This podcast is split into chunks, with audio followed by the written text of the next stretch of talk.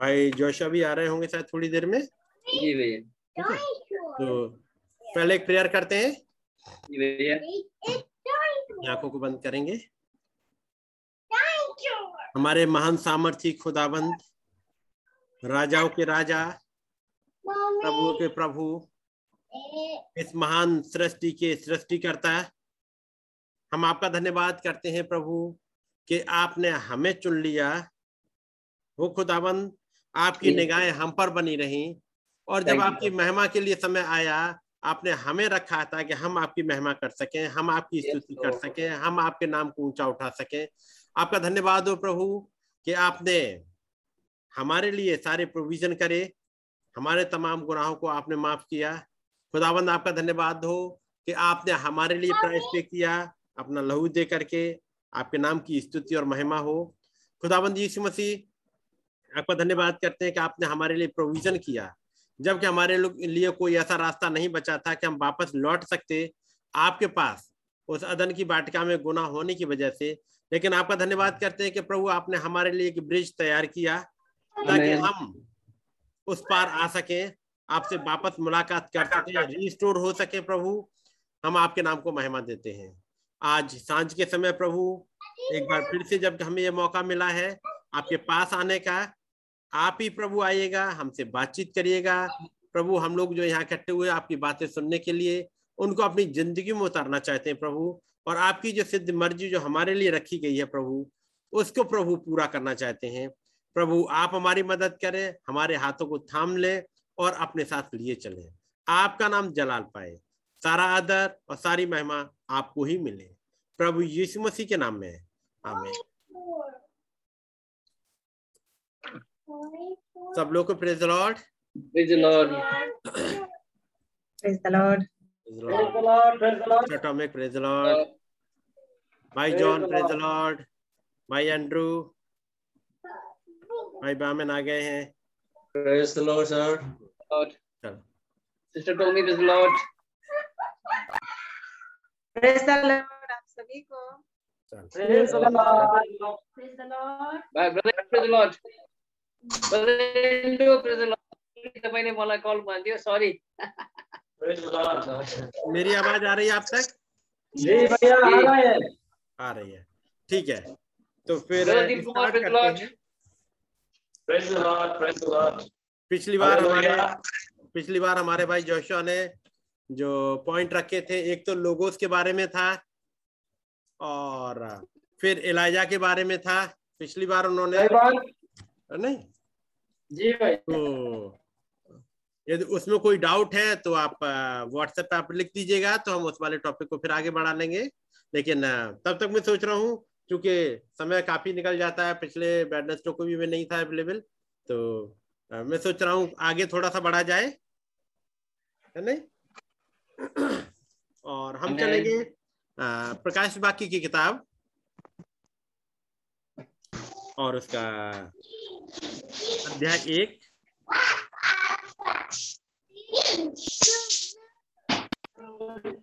और उसकी पहली आयत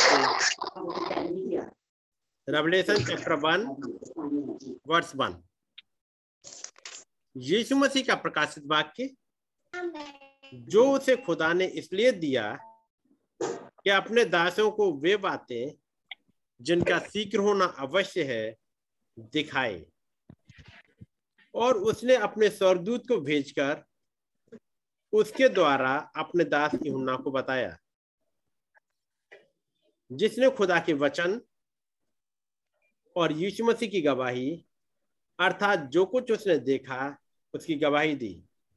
धन्य है वो जो इस भविष्यवाणी के वचन को पढ़ता है और वे जो सुनते हैं और इसमें लिखी हुई बातों को मानते हैं, क्योंकि समय निकट है। ये जो हिस्सा हमने पढ़ा. रेवलेशन चैप्टर तीन चैप्टर वन उसकी फ़र्स्ट थ्री वर्सेस हमने पढ़ी हैं और यहाँ पे देखोगे एक बार मैं पहले और भी डिस्कस डिस्कस कर चुका हूँ इस पे लेकिन नहीं तो।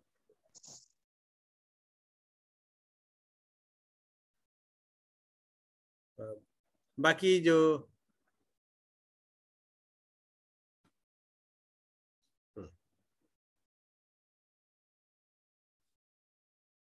आपके सामने स्क्रीन भी चल रहा होगा ये वाला। लिखा हुआ है the Revelation of Jesus Christ ये रेवलेशन जीसस क्राइस्ट का है which God gave unto him अब यहाँ से पढ़ने से आपको ऐसे लगेगा कि खुदाबंद अलग है और जीसस क्राइस्ट अलग है और दो पर्सनैलिटी हो गई कि ये रेवल्यूशन खुदाबंद दे रहा है यीशु मसीह को।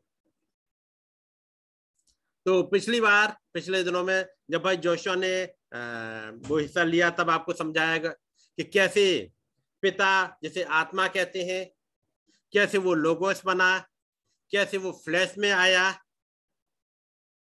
और कैसे ये वचन कुछ भेद थे जो उस महान खुदाबंद ने, यानी उस स्पिरिट में खुदाबंद ने अपने पास तक ही सीमित रखे। और अब ये कुछ भेद है जो अब पुत्र पर प्रकट किए जा रहे हैं। ये कॉन्सेप्ट चूँकि भाई जोशा बता चुके हैं, पहले ही ये पिता और पुत्र दो पर्सन नहीं है, पिता और पुत्र दो ऑफ़िस है। वो महान खुदाबंद जो जो सबके ऊपर, फिर वो इमेनुअल बन गया। और जब इमेनुअल बना जिसके लिए लिखा है इमेनुअल का मतलब होता है खुदा हमारे साथ। जब ईशाया भविष्यवक्ता के द्वारा खुदाबंद ने भविष्यवाणी कराई और ये कहा कि खुदाबंद खुदा खुद ही तुम्हें एक चिन्ह देगा, एक कुआरी गर्भवती होगी और एक पुत्र जनेगी। ये आप लोगों ने सबने पढ़ा होगा? एक कुआरी गर्भवती होगी और पुत्र जनेगी और तुम उसका नाम इमेनुअल रखना।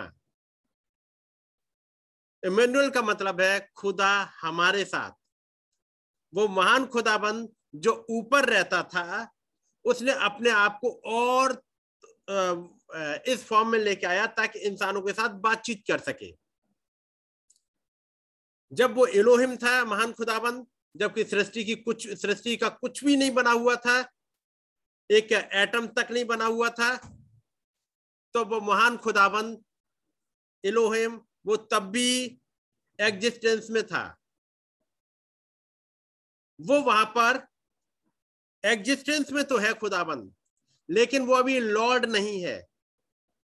याद रखिएगा, वो गॉड नहीं है।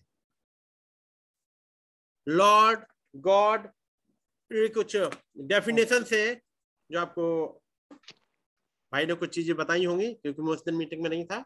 और यदि कहीं डाउट है तो आप इन पॉइंट को लिखते चलिएगा कि वो गॉड और लॉर्ड गॉड में फ़र्क क्या होता है। क्योंकि जब आप पढ़ोगे जेनेसिस वन में जेनेसिस वन वन, मान लिखा है and God created heaven and earth in the beginning God created heaven and earth God का मतलब होता है ऑब्जेक्ट ऑफ़ वर्शिप जब वो महान खुदावन जिसने कुछ भी नहीं बनाया, कोई भी एटम नहीं था, कोई भी एंजल नहीं थे, कोई इंसान नहीं है, कोई भी उसकी वर्शिप करने को नहीं है तो महान खुदावन, वो एलोहिम वो तो है एग्जिस्टेंस में तो है। लेकिन वो अभी भी एग्जिस्टेंस में होने के बाद भी वो अभी गॉड नहीं है, क्योंकि अभी भी कोई भी उसकी वर्शिप करने वाला नहीं है। यदि कोई वर्शिप करने वाला आ जाए तो वो गॉड बनेगा। फिर एक जगह है, जैसे ही सेकंड चैप्टर में आएँगे जेनेसिस के सेकंड चैप्टर में। चलिए एक थोड़ी सी देर को निकाल लेते हैं। पहले जेनेसिस चैप्टर वन देखते हैं वर्स वन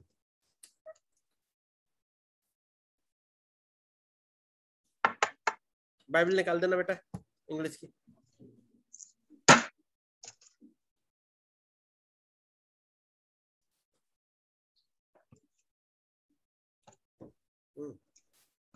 क्या लिखा हुआ in the beginning God created heaven and earth यहाँ पर उस क्रिएटर ने इस हेवन एंड अर्थ को क्रिएट किया। इससे पहले वहाँ कुछ भी नहीं था। जब उस मान खुदावन ने क्रिएट किया अब वो क्रिएटर बन गया। इससे पहले क्रिएटर वाला करेक्टर तो उस खुदाबंद के अंदर है लेकिन वो क्रिएटर नहीं अभी हो पाया। यानी ये करेक्टर अभी डिस्प्ले नहीं हुआ था। लेकिन जैसे ही उसने आ, कुछ क्रिएशन करी अब वो क्रिएटर बन गए। और अब यहाँ पर आप चलते जाओगे। आपको हर जगह मिलेगा and God and God saw and God called and God said ये सब कुछ मिलेगा। हर वर्ष में आपको मिलेगा। Verse seven and God made eight verse and God called ninth verse and God said tenth verse and God called ये सब चलते चलिएगा। जैसे ही चैप्टर टू में आएँगे, जब खुदाबंद ने कुछ बना लिया, जब बन गया, और आगे चलिएगा सेकंड चैप्टर में आ जाएगा thus the heavens and earth we are finished and all the host of them जब इस महान खुदाबंद ने सब कुछ बना लिया, सारी चीज़ें बन गई, सब कुछ हो गया, खुदाबंद रेस्ट में आ गए। अब आइएगा जरा फोर्थ वर्ष फोर्थ वर्ष से आगे चलते हैं। These are the generations of heaven and of the earth when they were created in the day that the Lord God made the earth and the heavens. अब आप पढ़ोगे in the day that the Lord God अब यहाँ पर केवल God नहीं है। अब यहाँ पर सेकंड वर्ड से आ जाओगे, आप देखोगे लॉर्ड गॉड क्योंकि अब वो लॉर्ड भी है। अब वो किसी चीज़ का स्वामी भी है, क्योंकि कुछ चीज़ें हैं वहाँ पर, जिनका वो स्वामी भी है। अब वो खुदाबंद गॉड भी है। ठीक है नहीं? ये लॉर्ड है गॉड है।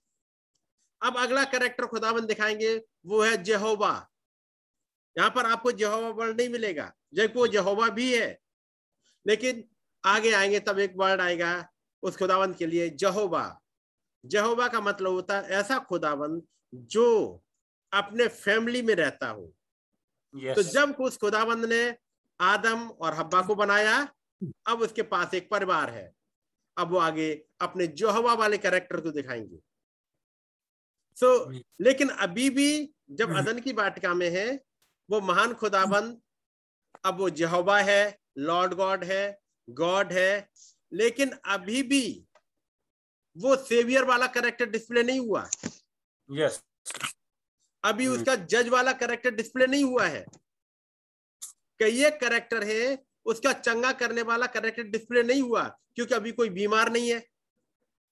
तो जो चंगा करने वाला है लेकिन वो अभी यौवा राफा नाम से अभी भी उसे कोई यौवा राफा नहीं कह रहा क्योंकि यौवा राफा वाला करेक्टर डिस्प्ले नहीं हुआ।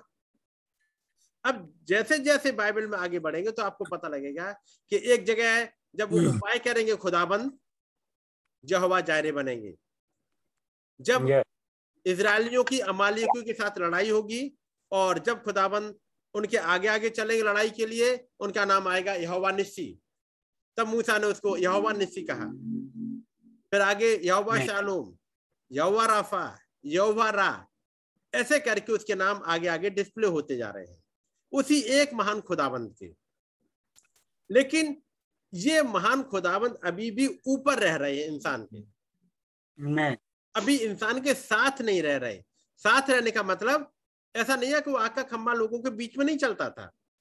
वो आका खंबा मूसा के समय में इसराइलियों के साथ साथ चल रहा था।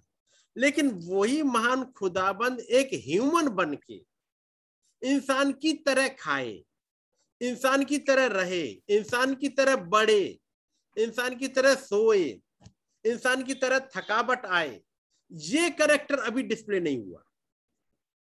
जबकि वो महान खुदाबंद जब इब्राहिम के पास आए चैप्टर 18 में तो वहाँ पर आकर के उन्होंने अपना एक रूप लिया, इंसान वाला। उस वाले में नबी ने समझाया, उस महान खुदाबंद ने एक मुट्ठी मिट्टी ली और फूक दिया और एक बॉडी बना दी और उसमें एंटर कर गए। उसे जब्राइल को एंटर कराया, दो दूध जब आ रहे थे। एक बॉडी ली और एक मुट्ठी मिट्टी ली, एक बॉडी बनाई, एक दूध को भेजा। अगली एक मुट्ठी मिट्टी ली, दूसरे दूध के लिए तैयार करी और उसको भेज दिया। एक मुट्ठी मिट्टी अपने लिए ली और खुदाबंद उस बॉडी में चले आए। तीन पुरुष, लिखा है तीन पुरुष इब्राहिम के पास चले आए। इब्राहिम से बातचीत करी, इब्राहिम के घर में रुके सारा के दिलों को भेज को जाना ये सब कुछ किया। ह्यूमन फ्लैश में ही। लेकिन वो बॉडी मेरे और आपकी तरह नहीं बनी थी। वो खुदाबंद ने एक मुट्ठी मिट्टी ली एक वो क्रिएटर है कुछ भी क्रिएट कर सकते। जैसे जब उन्होंने आदम को क्रिएट करा तो आदम को क्रिएट करने के लिए खुदाबंद ने एक छोटा बच्चा नहीं बनाया। एक पूरा जवान इंसान बनाया उसे सांस फूक दी और लिखा हुआ है इन, आदम एक लिविंग सोल बन गया। लेकिन जैसे मैं और आप जैसे छोटे बच्चे से बढ़ते हुए आगे चलते हुए और ताकि सो सके जग सके रो सके खा सके दुखी हो सके खुश हो सके एंजॉय कर सके ये सब कुछ बाला फॉर्म अभी नहीं था। जबकि ह्यूमन फ्लैश में इब्राहिम के पास आ गए। ह्यूमन फ्लैश में ही वो आ, आगे भी मिलेगा एक दो जगह और। यहाँ पर वो ह्यूमन फ्लैश में चलते हुए आ रहे हैं, बातचीत करेंगे। जब गिद्दौन के पास आए वो महान खुदाबंद तो एक बुढ़े, एक बूढ़े आदमी के रूप में चले आए। लेकिन थोड़ी देर बाद ही जब गिद्दौन ने बातचीत करी, गिद्दौन कुछ खाने के लिए लेके आया, उसने वहाँ सामने पहाड़ पर रखा। खुदाबंद ने कहा कि इसके पहाड़ पर रख दे उस दूत ने। उसने, गिद्दौन ने उसे, जो रोटी थी और जो मीट था, सब उस पत्थर पत्थर पर रख दिया। और जो दूत जो उससे बातें कर रहा था, उसने अपनी लाठी बढ़ाई और रोटी और जो मीट था, वो भस्म हो गया और वो दूत उस आग में चढ़ के चला गया। एक वो फॉर्म था। लेकिन वो इमेनुअल अभी नहीं बना था। वो महान खुदा जो हमारे ऊपर था, वो इमेनुअल बना यीशु मसीह के रूप में। यानी उस महान खुदाबंद ने एक ऐसी देह अपने लिए तैयार करी। इसलिए भविष्यवक्ताओं ने कहा था पीछे, और मैंने अपने लिए एक देह तैयार करी। उस महान खुदाबंद ने एक अपने लिए एक देह ले ली, ताकि उस देह में रहे। याद रखिए, ऊपर वाला हिस्सा, जो देह है, उस देह वाले हिस्से को हम जीसस बोल देते हैं। उसके अंदर वो पिता रह रहा है। एक ह्यूमन फ्लैश वो ताकि वो इमेनुअल बन जाए। मेरा निकट हमारा निकट कुटुंबी बन जाए। क्योंकि खुदाबंद ने व्यवस्था में एक प्रोविज़न करा था एक निकट कुटुंबी का। yes. तो ये एक निकट कुटुंबी बन जाए। निकट कुटुंबी तब तक नहीं बन सकता यदि वो खुदाबंद एक मुट्ठी मिट्टी ले और एक बॉडी बनाए और उसमें आके रहने लगे। ये निकट कुटुंबी नहीं बना। निकट कुटुंबी बिल्कुल जैसे मैं और आप पैदा हुए हैं मैं और आप जैसे बढ़ रहे वैसे ही आ जाए एक बॉडी लेकर के।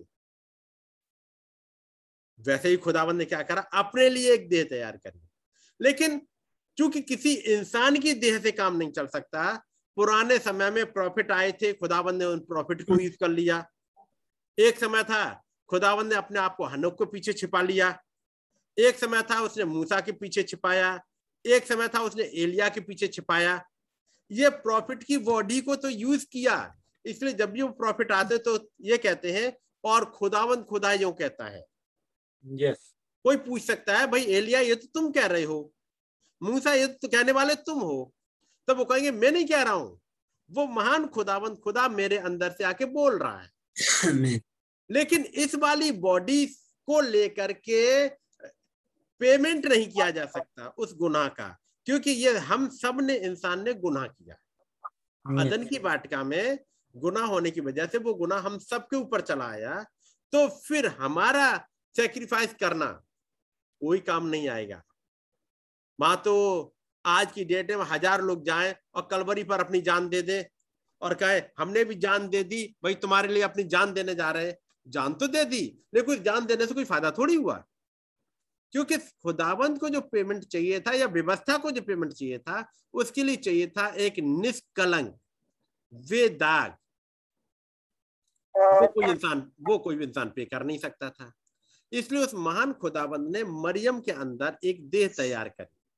खुदाबंद ने ही मरियम की कोख में एक एग रखा, एक स्पम रखा। ये न तो मरियम का एग था और न जोजफ का स्पम था। ये खुदाबंद ने रखा।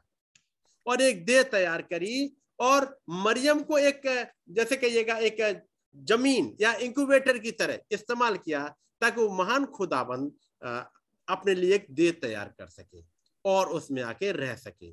उस वाले बॉडी का जो प्राइस पे किया गया, उसके द्वारा ये था प्राइस पे हो गया तो वो तमाम संत जो चार हज़ार साल से वहाँ नीचे जा रहे थे पैराडाइस में, उनकी छुड़ौती हो पाई। और मेरे और आपके लिए भी छुटकारा हो पाया। जैसा लिखा है कि बैलों और बकरों का लहू गुनाहों को ढांप देता है। गुनाहों को खत्म नहीं कर पाता था। उनमें इतनी ताकत नहीं थी। लेकिन थोड़े समय के लिए वो ढांप दिए। खुदाबंद ने कहा ठीक है हम इसे ही स्वीकार करते रहेंगे। एक समय तक जब तक मैं अपना ही मेमना प्रोवाइड ना करूँ यानी मैं खुद ही ना आऊँ तब तक एक एक एवजी के रूप में जैसे कहेंगे एक सब्स्टिट्यूट के रूप में उसको हम खुदाबंद ने कहा हम उसे स्वीकार कर रहे हैं। लेकिन अब खुदाबंद वो महान खुदाबंद उतर आए ताकि वो इमैनुअल बन जाए। और 2000 साल पहले वो इमेनुअल बने। ईशाया के द्वारा भविष्यवाणी करा दी एक कुआरी गर्भवती होगी और एक पुत्र जनेगी तुम उसका नाम इमेनुअल रखना। मीन्स खुदा हमारे साथ। God with us. लेकिन खुदाबंद केवल वहीं तक सीमित नहीं रहना चाह रहे। जो उस महान खुदाबंद की प्लानिंग है, वो है गॉड इन अस लेकिन ये गॉड इन अस कैसे हो? वो महान खुदाबंद जो कि आत्मा है, पहले तो एक प्राइस पे करे, ताकि हमारा वापस लौटने का प्लान बन पाए। और वही मान खुदावन जब कलवरी पर अपने आप को दे दिया उसके बाद जो आत्मा निकला वो हमारे अंदर आ सकता है। वो पेंते के दिन उन चेलों के अंदर आया। तब अब चेले भी वही काम करेंगे जो प्रभु ने कर लिए।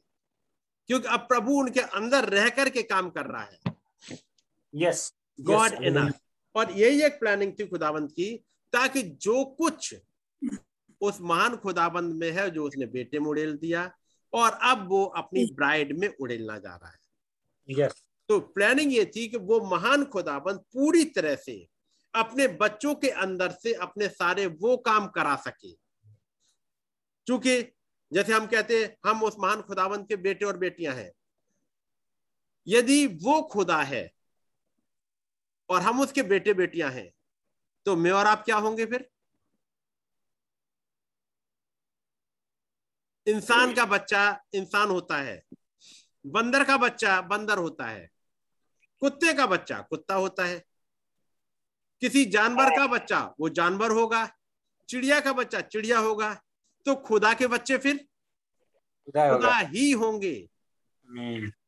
यदि वो खुदा के बच्चे हैं तो वो खुदा ही होंगे। तो यदि वो महान खुदाबंद क्रिएटर है तो बच्चे भी क्रिएटर होंगे। यदि वो महान खुदाबंद जज है तो बच्चे भी जज होंगे।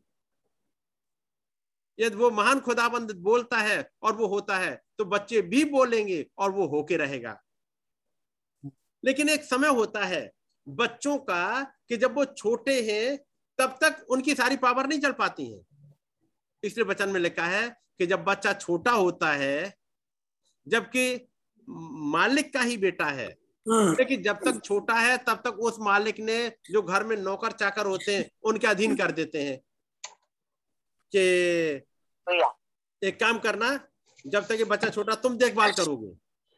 और वो जो घर में जो दास होते हैं वो छोटे बच्चे को खिलाएँगे पिलाएँगे घुमाने ले जाएँगे। और ये छोटा बच्चा कुछ अपनी मर्ज़ी पूरी कराना चाहे तो वो दास नहीं करेंगे पूरी? क्योंकि उन्हें जवाबदेही है उनकी अपने मालिक के लिए। छोटा बच्चा चाहे गड्ढे में भागना चाहे तो हो सकता है वो दास एक झापड़ भी मार दे, थप्पड़ भी मार दे, ये सब कुछ करेगा। लेकिन एक समय के बाद जब थोड़ा सा बड़ा हो गया मैच्योर हो गया, तब मालिक अपनी अथॉरिटी उसी जब बच्चों को देता है तो वो दास जो अब तक उस बच्चे की देखभाल कर रहे थे, अब उसके आदेशों का पालन कर रहे होते हैं। है नहीं? हम्म। वही दास जो अब तक उसकी देखभाल कर रहे थे अब तक उनकी ही बात माननी पड़ रही थी। एक जैसी समय आया और उसके बाद अब वो दास भी उसकी बात माने और दासों को भी मालूम है कि ये आज एक छोटा स्वामी है हमारा। लेकिन आज हमें इसकी बात नहीं सुननी है। अभी ये बढ़ रहा है ये मैच्योर हो रहा है। एक समय आएगा जब ये अपनी पूरी मेच्योर उस पर आ जाएगा एक अच्छी समझ पे आ जाएगा। उसके बाद ये हमारा बॉस है और हमारा बॉस बनेगा। जैसे आप पढ़ोगे एस्तर रानी है। वो एक ऐसी लड़की आई है, वहाँ पर ढेर सारी लड़कियाँ इकट्ठी करी गई हैं। एस्तर की किताब में आपने पढ़ा होगा। जब रानी बस्ती को हटा दिया गया तो एस्तर एक लड़की है, जिसका कोई ऐसा अस्तित्व नहीं है, कोई नहीं सुनता है। जैसे बाकी लड़कियाँ आई है, वैसे वो भी आई है। अब हैगे का भी आदेश उस पर चलेगा कहीं बाहर घूमने जाना है कहेगा हागे कहेगा नहीं सब अंदर बैठो यहाँ रहो ये खाओ ये पियो। हैगे का आदेश चलेगा? वो हैगे की एडवाइस भी ले रही है। लेकिन एक दिन जब वो राजा ने उसे चुन लिया कि अब ये रानी बन जाए तो जिस दिन वो रानी बन गई अब उसके बाद अब हैगे भी उसे रानी क्या कहीं बुलाएगा? अब हैगे अपनी नहीं उस पर चलाएगा। अब हैगे को भी उसकी ही माननी पड़ेगी, क्योंकि अब उसे एक पोजीशन मिल गई। और ये हैगे को भी पता है कि जो इतनी लड़कियाँ हैं, हमें इनको एक प्रॉपर तैयारी में ले जाके, राजा के पास तक ले जाना है, क्योंकि इन्हीं में से है एक जो रानी बनेगी, वो मेरे ऊपर भी हुकूमत करेगी। लेकिन उसे पता है कि बनेगी। ऐसे ही खुदाबंद ने मेरे और आपके लिए एंजल्स रखे हैं। यदि आप इब्रानियों की किताब पढ़ेंगे इब्रानियों। इब्रानियों और उसका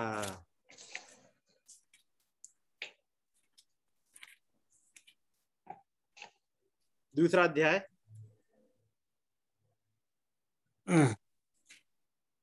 सेकंड चैप्टर और उसकी verse thirteen and fourteen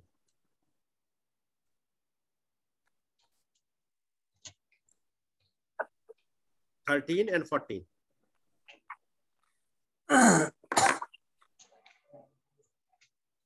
sorry chapter one chapter one chapter one Hebrews chapter one और ये है वर्ड थर्टीन एंड फोर्टीन और स्वर्गदूतों में से उसने किससे कब कहा कि तू मेरे दहने बैठ? जबकि मैं तेरे बैरियों को तेरे पाँव के नीचे की चौकी ना कर दूँ। जब पौलुस इस चिट्ठी को लिख रहे हैं तो कह रहे ये बताओ, ये बात उसने स्वर्गदूतों से कब कही थी? जरा इसकी इससे पीछे की आयत निकाल देना, दसवीं आयत।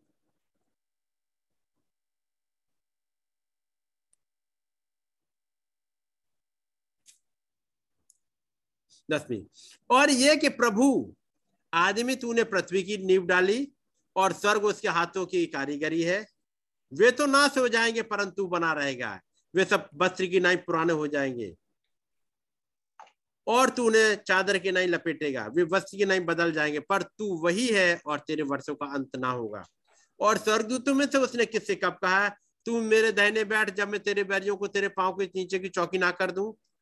देन वर्ष क्या वे सब सेवा टहल करने वाली आत्माएँ नहीं जो उद्धार पाने वालों के लिए सेवा करने को भेजी जाती हैं?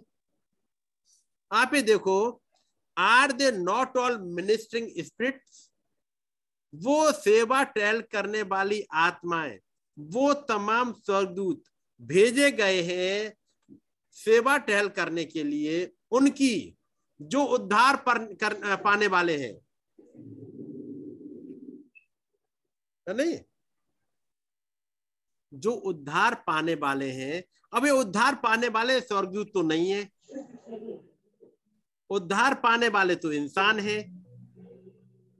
और वैसे देखा जाए तो इंसानों से कहीं ज़्यादा ताकतवर है आज की डेट में ये स्वर्गदूत। ये अनसीन रेल में रह करके काम करते हैं।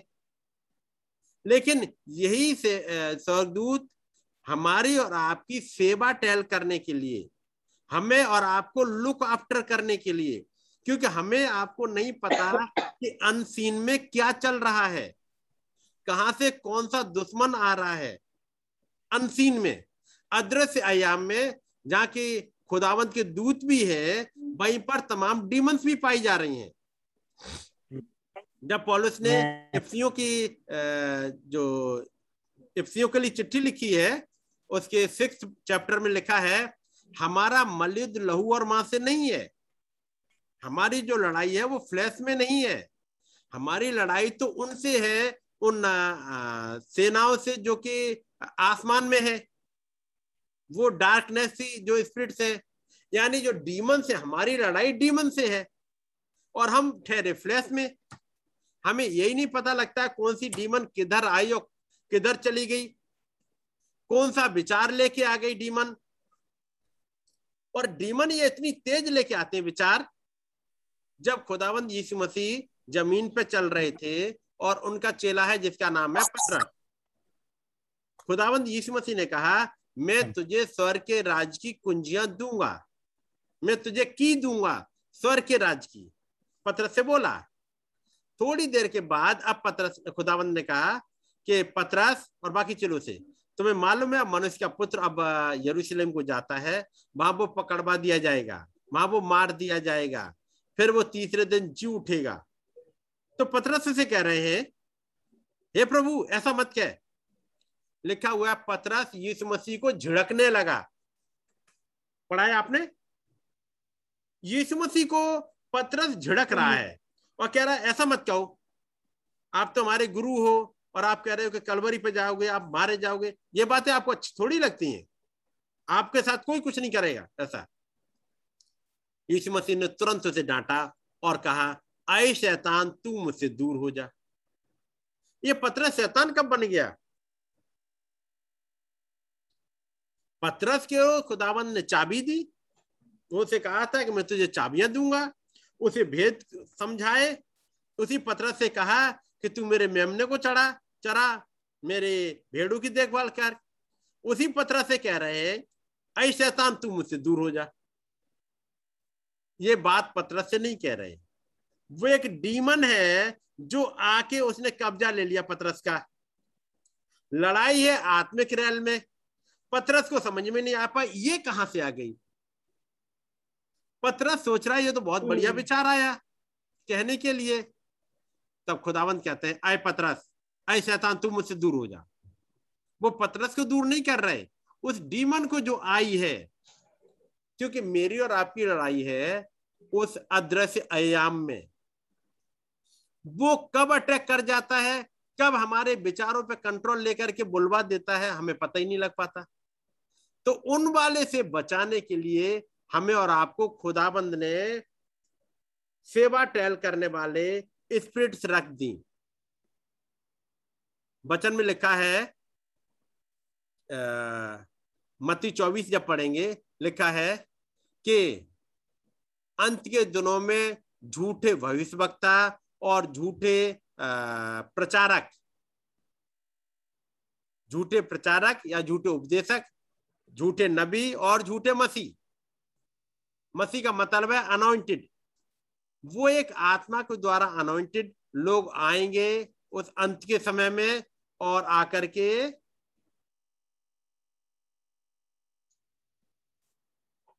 वो अंत के समय में आएँगे और बहुतों को बहकाएँगे। और लिखा है, हो सके तो चुने हुओं को भी भरमा दे। आप लोगों ने सब पढ़ा है? मत्ती ट्वेंटी फोर आपने पढ़ा होगा। यदि हो सके, और बड़ो चौबीस चौबीस पर निकालो बेटा, चौबीस चौबीस, पच्चीस। चौबीस चौबीस, आगे जाओ। और आगे बढ़ो। और आगे और आगे, और और आगे। बस, ये ट्वेंटी फोर देखिएगा। देख, क्योंकि झूठे मसीह और झूठे भविष्यवक्ता उठ खड़े होंगे। For there shall arise false Christ and false prophet and shall see great signs and wonders और बड़े बड़े अद्भुत काम दिखाएँगे। और यहाँ तक यदि हो सके तो चुने हुओं को भी भरमा दें। ये ऐसे ऐसे चिन्ह लेके आएँगे कि कोशिश करेंगे चुने हुओं को भी भरमा दें। लेकिन तब खुदाबंद ने एक आयत कही, एक बात कही थी और एक प्रॉमिस दे दी थी, चुने हुए भरमाए नहीं जाएँगे। ये चुने हुए बच कैसे गए? ये क्यों नहीं भ्रम में आए? क्योंकि खुदाबंद ने सेवा टहल करने वाली आत्माएँ रख दी हैं। जब अनसीन रेल में झगड़ा चल रहा है, जब उस रेल में लड़ाई चल रही है, खुदाबंद ने मेरे और आपकी सेफ्टी के लिए एंजल्स लगा रखे हैं, ताकि उन डीमन से बचा पाए। तो यहाँ पर हमने पढ़ा था इब्रानियों में, इब्रानियों एक तेरह और फोर्टीन वर्ष खासतौर से, क्या वे सब सेवा टहल करने वाली आत्माएँ नहीं, जो उद्धार पाने वालों के लिए सेवा करने को भेजी जाती हैं? खुदाबंद ने वो तमाम मिनिस्टरिंग स्पिरिट्स भेज दी हैं मेरे और आपके बचाव के लिए। ये डीमन बीमारी लेके आते हैं डीमन कंफ्यूजन लेके आते हैं डीमन लड़ाई झगड़ा लेके आते हैं। लेकिन उसके बाद भी देखिएगा, मैं और आप सुकून से रह रहे होते हैं। यदि खुदावन का सामर्थ्य हाथ वहाँ लगा ना रहता तो मैं और आप सुकून से रह नहीं पाते।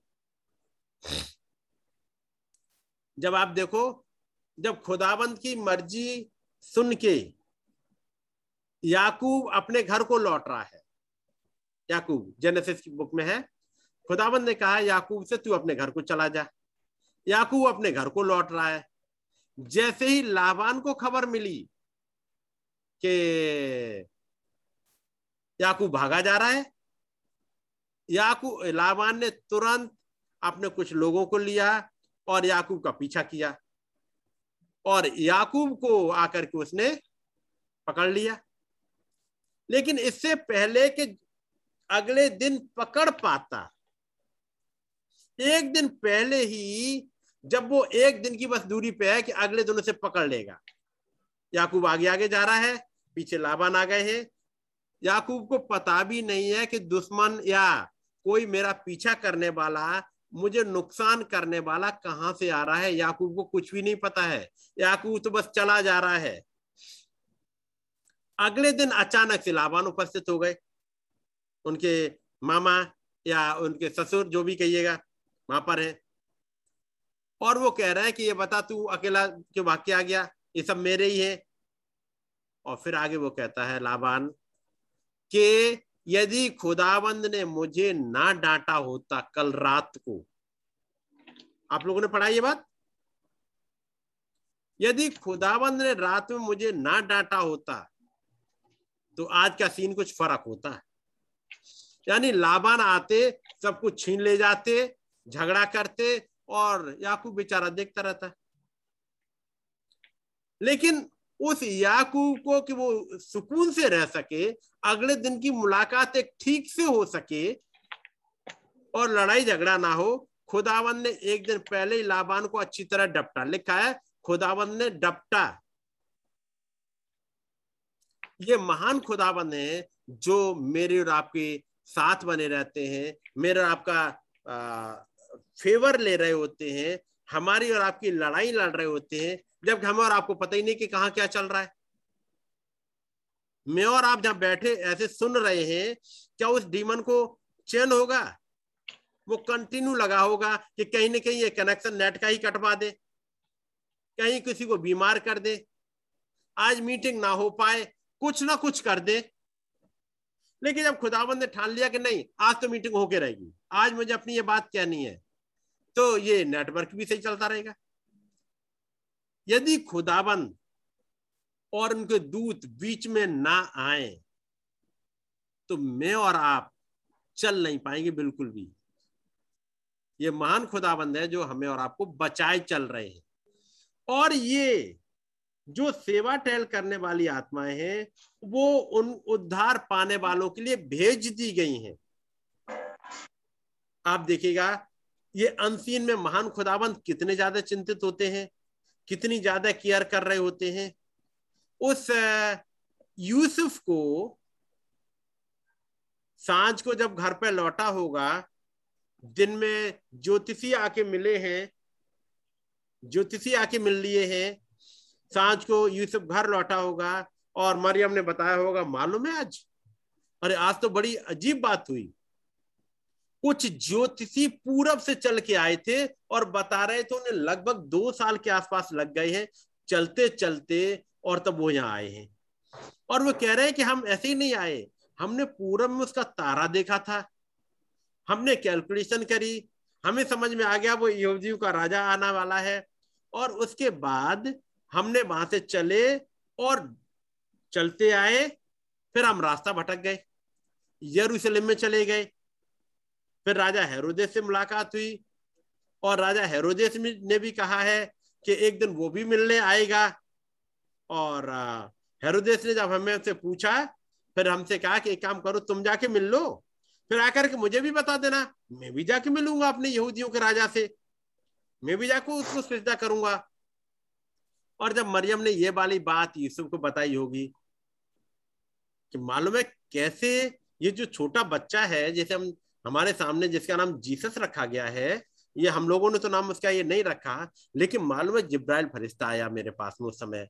उसके बाद यूसुफ तुम्हारे पास भी स्वप्न में दूत आया था। और बड़ी अजीब अजीब बातें हो रही हैं। जब वो पैदा हुआ और जब हम उसे खतने के लिए ले गए तो वहाँ पर कुछ घटा सिमियन आया। वहाँ पर एक बुज़ुर्ग लेडी आई, हन्ना नाम की।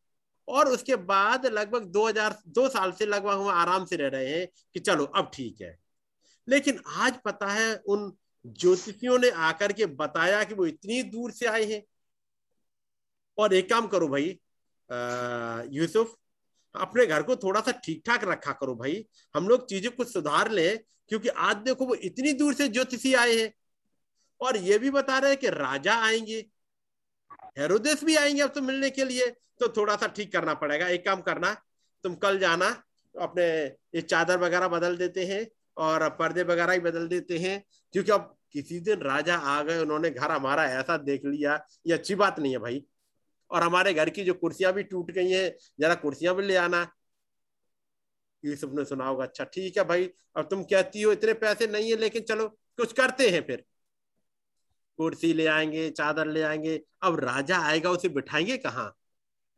इन ज्योतिषियों को पूछा, ज्योतिषी को कहा बैठाया? कह रहे, ज्योतिषी तो आए, उन्होंने बच्चों को देखा और सीधे उसके चरणों पे गिर पड़े।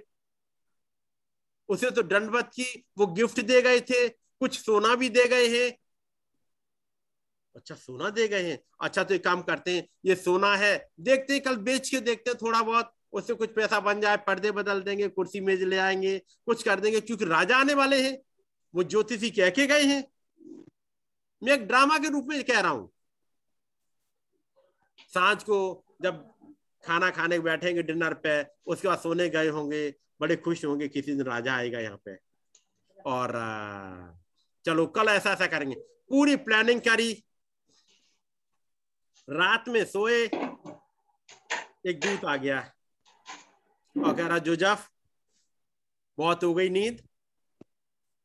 तो कहेगा अभी तो मुझे एक दो घंटा ही हुआ है। कह रहे एक दो घंटा बहुत है इससे ज़्यादा तुम्हारा सोने लेके है नहीं अब। उठ जाओ। इस बच्चों को लो बहुत जल्दी करो। सवेरा नहीं निकलना चाहिए। रात ही रात में इस बच्चों को लेके निकल जाओ। यूसुफ कह रहे अब निकल जाओ। हम तो ये प्लान कर रहे थे।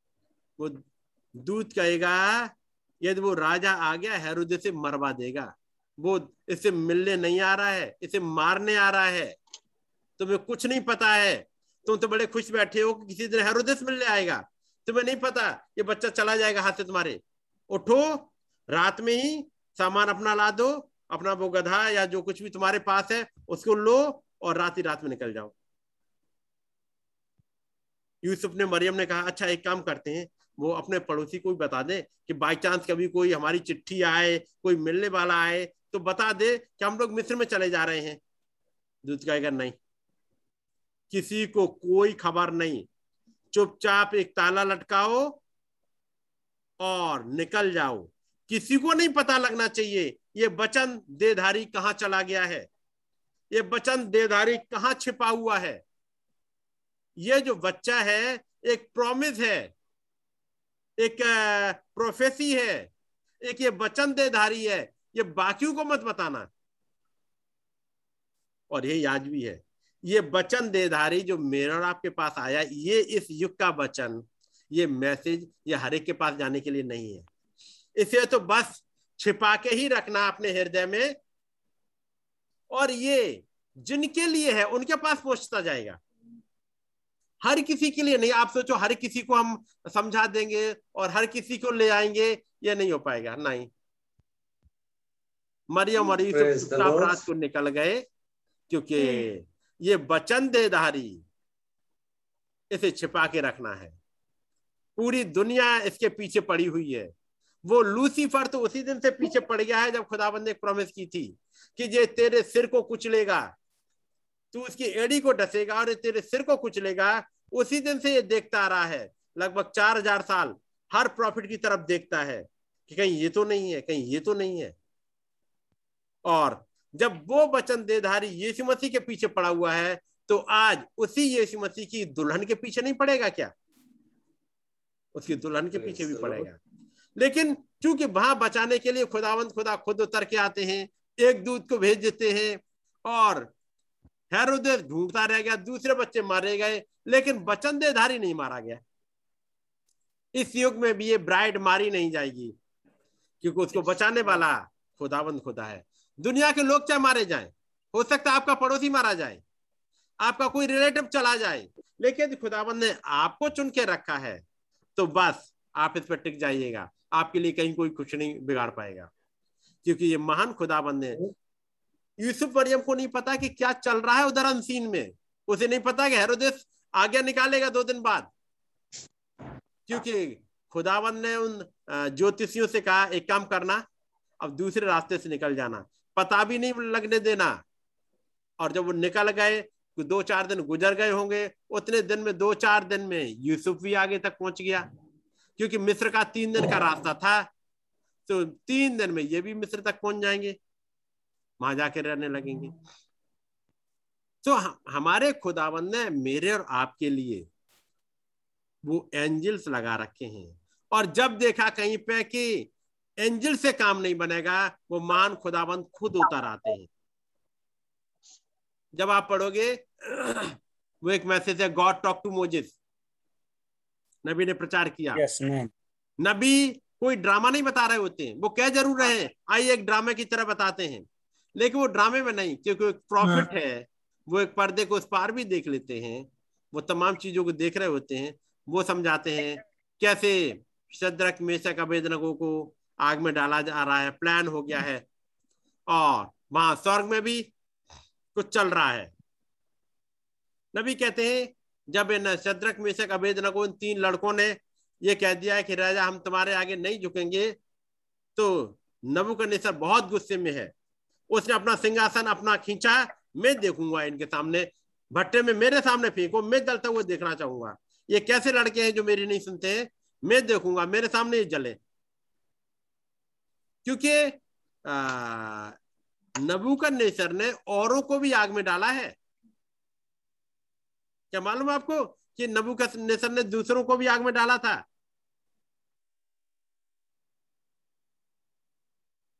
कि भाई आप लोग को है आइडिया कहीं? कि नबूकदनेस्सर ने दूसरों को भी आग में भून डाला था। उस भट्टे में नहीं लेकिन आग में भून डाला था। चलिए एक आयत आपको दिखा देते हैं। इर्मिया नबी की किताब।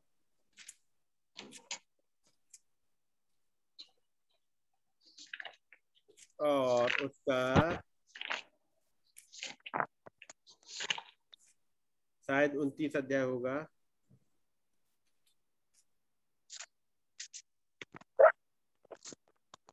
उनतीस से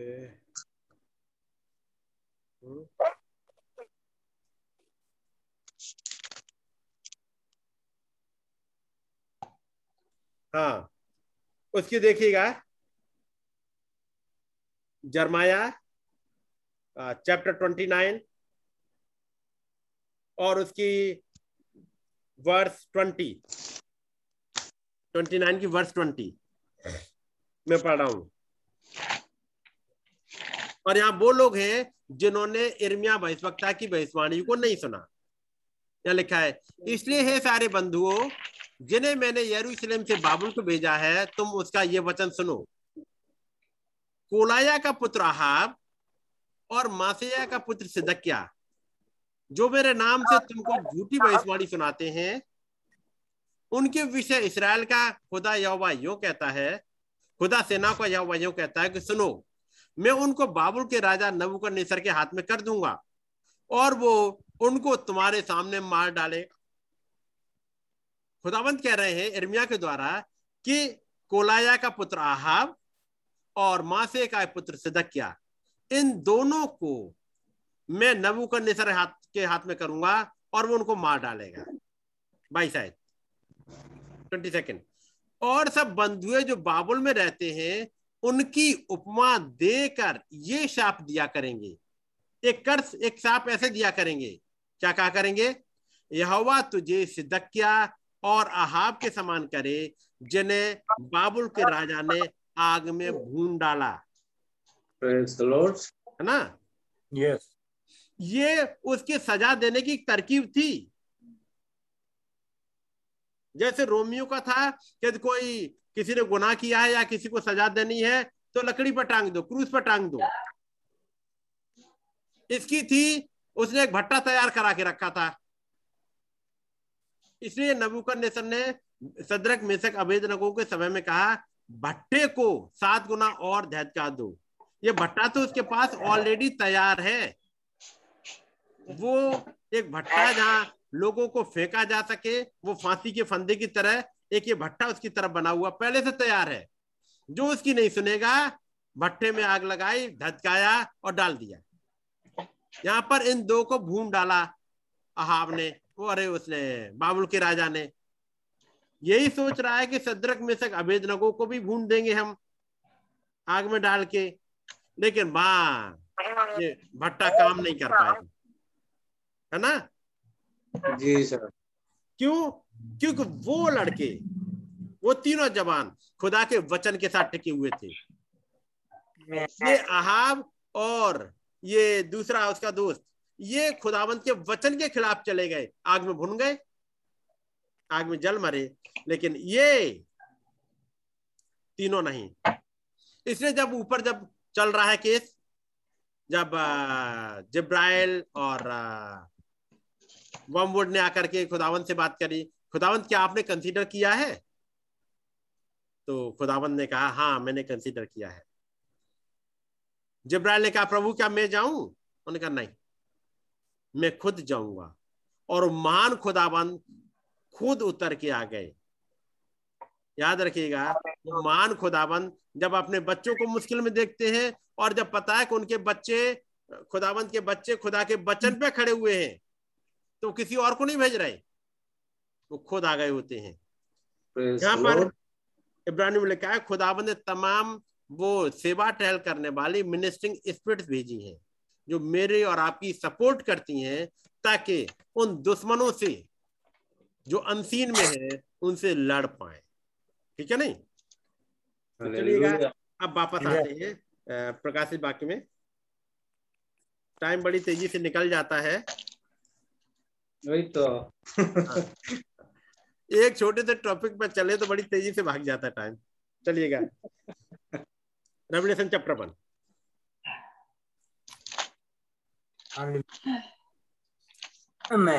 यीशु मसीह का प्रकाशित वाक्य जो उसे खुदा ने इसलिए दिया कि अपने दासों को वे बातें जिनका शीघ्र होना अवश्य है दिखाए। ये यीशु मसीह का रेवलेशन है। अब ये उस महान खुदाबंद ने उस पुत्र को दे दिया है। कुछ प्लानिंग है जिसके लिए यीशु मसीह ने मत्ती चौबीस में कहा, उसके आने के विषय में कोई नहीं जानता। ना स्वर्ग के दूत और ना पुत्र, परंतु केवल पिता को मालूम है। ये बात खुदाबंद ने, उस महान खुदाबंद ने अपने तक तक ही रखी, ताकि किसी भी दूत को पता ना लग जाए, कहीं कुछ ये चीज़ लीक ना हो जाए मतलब क्योंकि इसकी वजह से काफ़ी कुछ नुकसान हो जाएगा। इसलिए ये वाले भेद को खुदाबंद ने किसी के लिए रख, बताया ही नहीं। अब ये समय आया है कि ये पुत्र को दिया जाए। और तब उस पुत्र ने अपना एक स्वर्गदूत को भेजा। जरा बाइबल निकाल देना बेटा। उसने अपने स्वर्गदूत को भेजा। उसके द्वारा अपने दास यमुना को बताया। रेवल्यूशन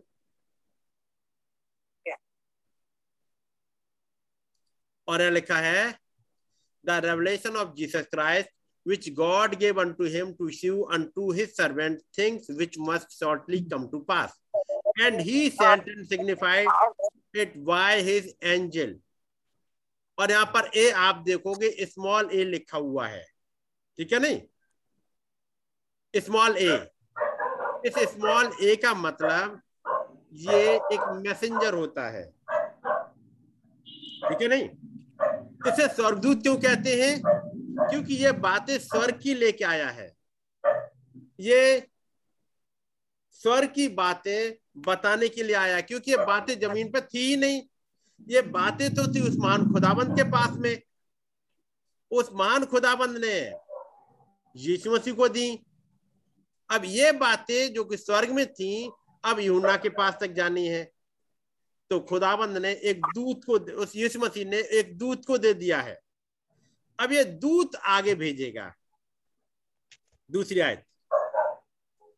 जिसने खुदा के वचन और यीशु मसीह की गवाही और जो कुछ उसने देखा था, उसकी गवाही थी अब जरा पहले आज फिर से आइए, ऊपर आइए बेटा।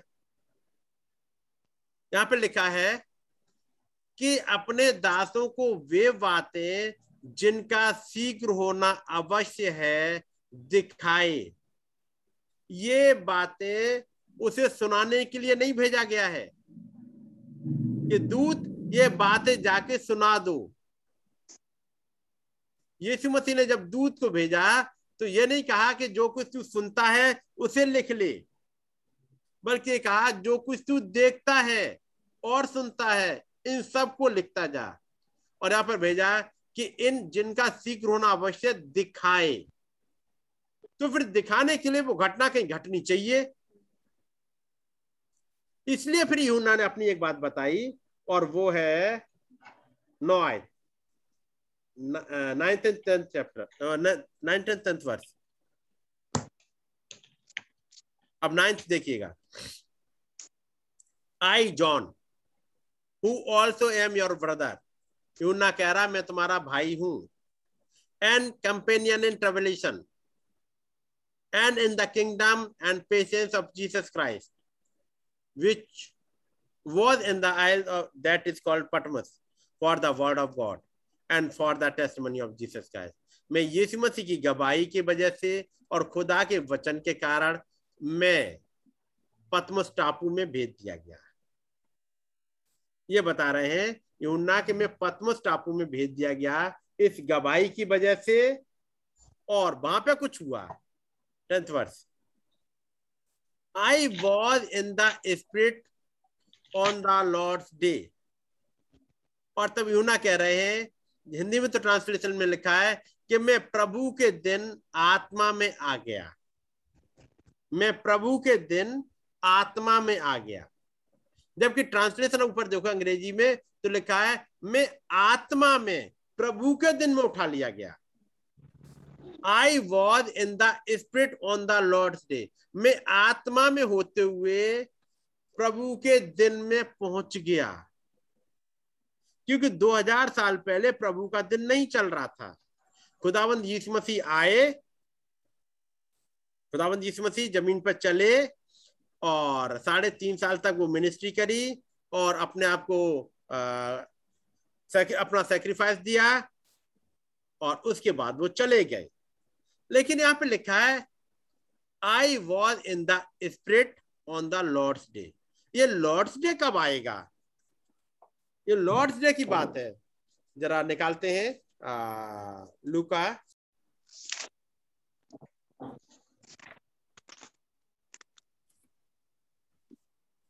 लुका सत्रह अध्याय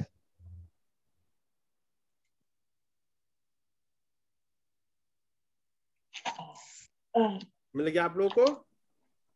जी सर। और यहाँ पे लिखा है। ट्वेंटी सिक्स वर्ष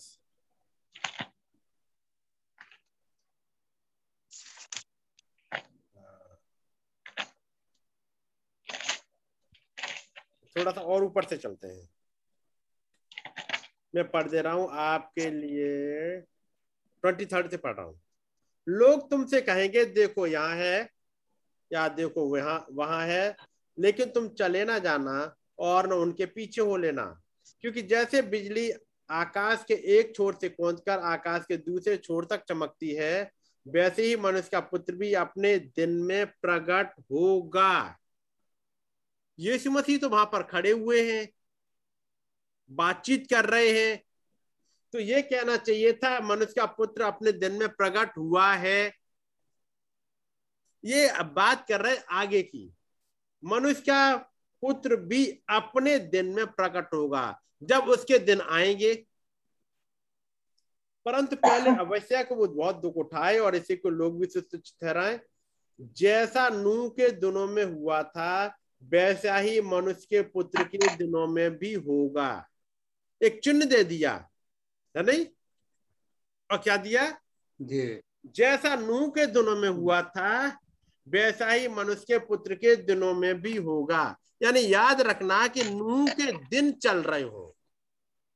जैसे नूह के दिनों में हुआ था वैसे ही फिर से आ जाए वो दिन। जिस दिन तक नूह जहाज़ पर ना चढ़ा उस दिन तक लोग खाते पीते थे और उनमें विवाह होते थे। तब जल प्रलय ने आकर उन सबको नष्ट किया।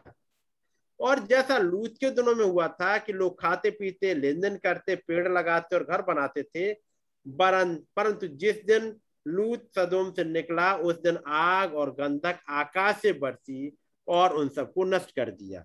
अब यहाँ पर दो चिन्ह है बर्बादी के। पहला है पानी के द्वारा और दूसरा है आग के द्वारा। और एक दिन, एक समय जब पानी के द्वारा बर्बाद हुआ, वो नू जैसे दिन चल रहे थे ज़मीन पर, और जब आग से बर्बाद हुआ तो सदोम वाले दिन चल रहे थे, लूत के दिन चल रहे थे। और जब मनुष्य का पुत्र प्रकट होगा तो ये दोनों दिन आ जाएँगे। तो कितना ज़रूरी है कि नू के दिन को जरा गौर से पढ़ा जाए, उन दिनों को गौर से समझा जाए उनमें छिपे हुए भेदों को जाना जाए क्योंकि बहुत कुछ है नू के दिनों में। वो मैं आज डिस्कस करने नहीं जा रहा यहाँ पर क्योंकि नू के दिनों में ही यदि चले जाएँगे तो एक लंबा टाइम निकल जाएगा। एक लंबा टाइम चाहिए उसके मीटिंग का। और यदि खुदावंद ने चाहा जब आपके सामने आमने सामने बैठ के बातचीत होगी तो वहाँ वोट वगैरह लेकर के आमने सामने बैठ के बातचीत करे तो ज़्यादा बढ़िया रहेगा। हमारे पास टाइम भी होगा। ठीक है नहीं? तो so, जैसा नूह के दिन और लूत के दिन हुए वो समय होंगे मनुष्य के पुत्र के प्रकट होने का समय होगा। जरा मत्ती की इंजील? उसका चौबीस अध्याय।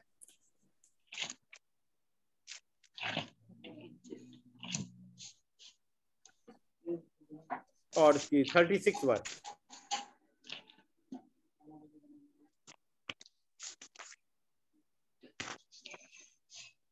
थर्टी सिक्स उस दिन और उस घड़ी के विषय में कोई नहीं जानता ना स्वर के दूत और ना पुत्र परंतु केवल पिता। अगले जैसा नूह के दिन थे वैसा ही मनुष्य के पुत्र का आना भी होगा। यानी मनुष्य का पुत्र जब आएगा कुछ दिन चल रहे होंगे। ठीक है नहीं? जी। कुछ वो दिन आ रहे होंगे जब नूह का समय नूह जैसे दिन आ गए होंगे लूत वाले दिन आ गए होंगे, यहाँ वहीं पर वो समय आएगा कि मनुष्य का पुत्र भी आए। क्योंकि नूह के समय पर दुनिया बर्बाद हो गई थी।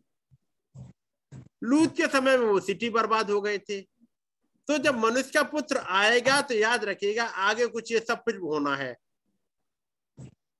फिर से एक बर्बादी आनी है। अब वापस आते हैं प्रकाश बाग में, पहला अध्याय। रेवलेशन चैप्टर वन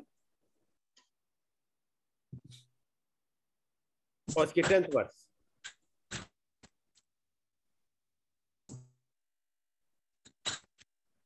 लिखा, मैं प्रभु के दिन आत्मा में आ गया। सही ट्रांसलेशन क्या? मैं आत्मा में प्रभु के दिन में चला गया।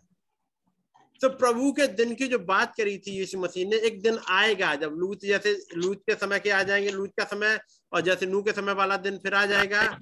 वो टाइम आएगा, मनुष्य का पुत्र भी प्रकट हो और जब वो प्रकट होगा, यूहुन्ना को उठा करके वहाँ पहुँचाया गया। ये यूना कह रहा है, मुझे उठा लिया गया। मैं वहाँ पहुँच गया। और जब वहाँ पहुँचा तो क्या हुआ था? यूना तुमने क्या देखा? जरा बताओ। और तब कहते यूना दसवीं आज वापस फिर आइएगा अब उसको देखिएगा।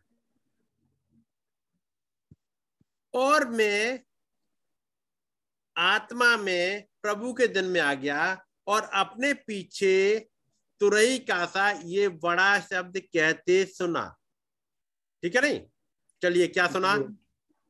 अगली आयत ग्यारहवीं आयत। कि जो कुछ तू देखता है उसे पुस्तक में लिखकर सातों कलिसियाओं के पास भेज दे। तो एक आवाज़ आई और आवाज़ ने कहा कि जो कुछ तू देखता है उसे पुस्तक में लिखकर सातों कलिसियाओं के पास भेज दे। ठीक है नहीं? यूना पूछेगा भाई आप हो कौन? आप कौन हो कि मैं ये बातें लिखूं? आप अपनी कोई आइडेंटिटी तो बताओ। तो हिंदी में वो हिस्सा गायब कर दिया है। और देखूँ जरा इसमें क्या करा है?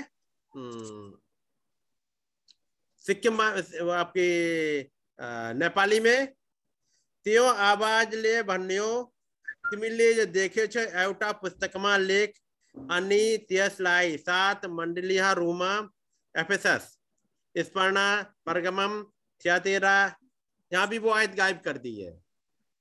ठीक है नहीं? अब आप अंग्रेज़ी वाली देखिएगा, अंग्रेज़ी के आपके सामने है? Saying I am Alpha and Omega the first and the last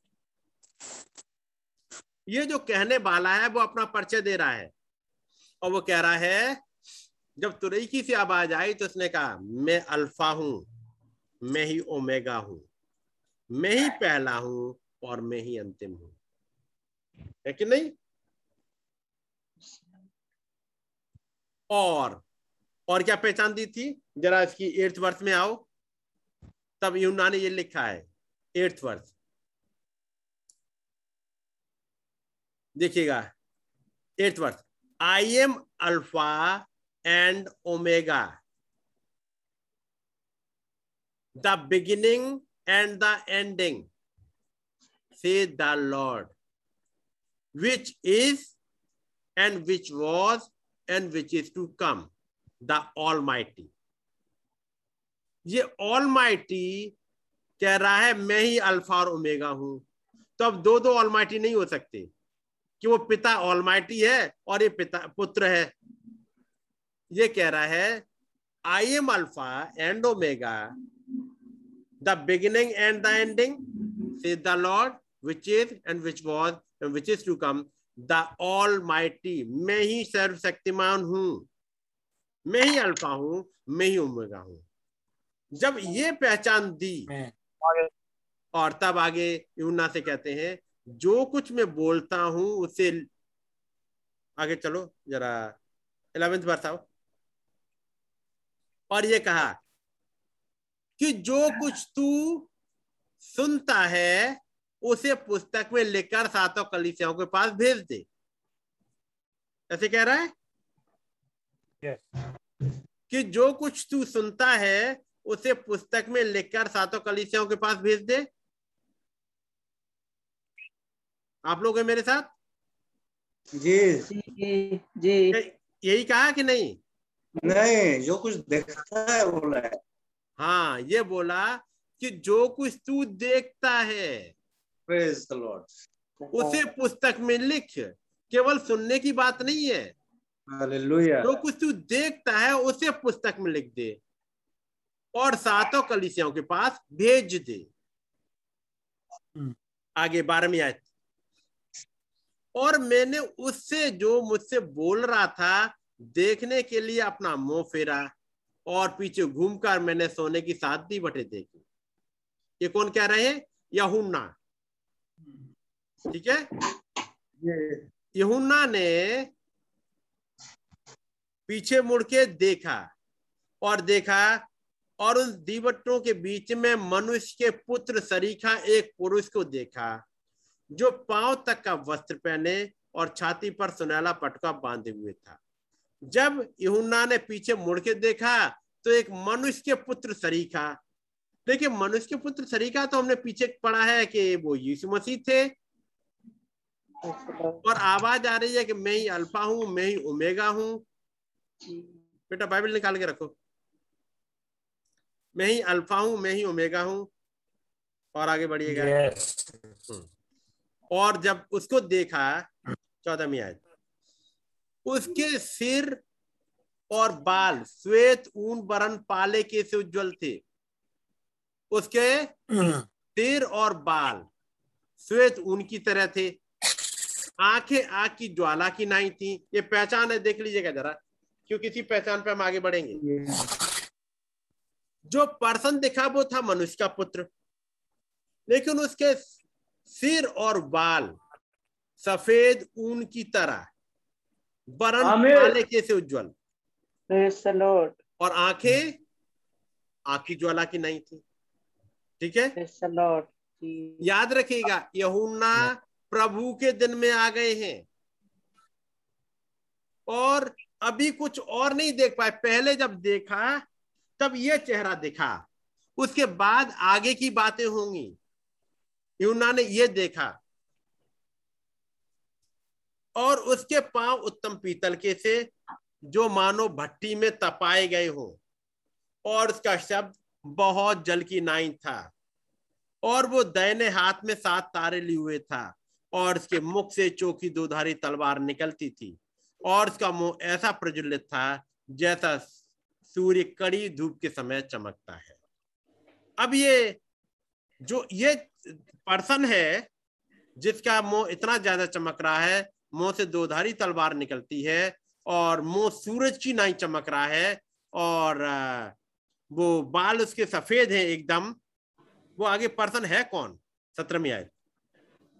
जब मैंने उसे देखा सेवनटीन सेवनटीन जब मैंने उसे देखा तो उसके पैरों पर मुर्दा सा गिर पड़ा और उसने मुझ पर अपना दाहिना हाथ रखकर ये कहा कि मत डर मैं प्रथम और अंतिम और जीविता हूँ।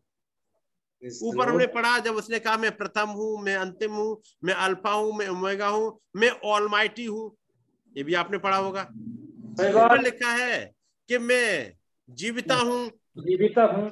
हाँ अठारहवीं आयत। मैं मर गया था और अब देख मैं एगोन एक जीविता हूँ। मृत्यु और अधोलों की कुंजियाँ. मेरे ही पास है। तो यहाँ से तो आपको क्लियर हो गया होगा कोई और नहीं बल्कि हमारा प्रभु खुदाबंद यीशु मसीह ही है ये।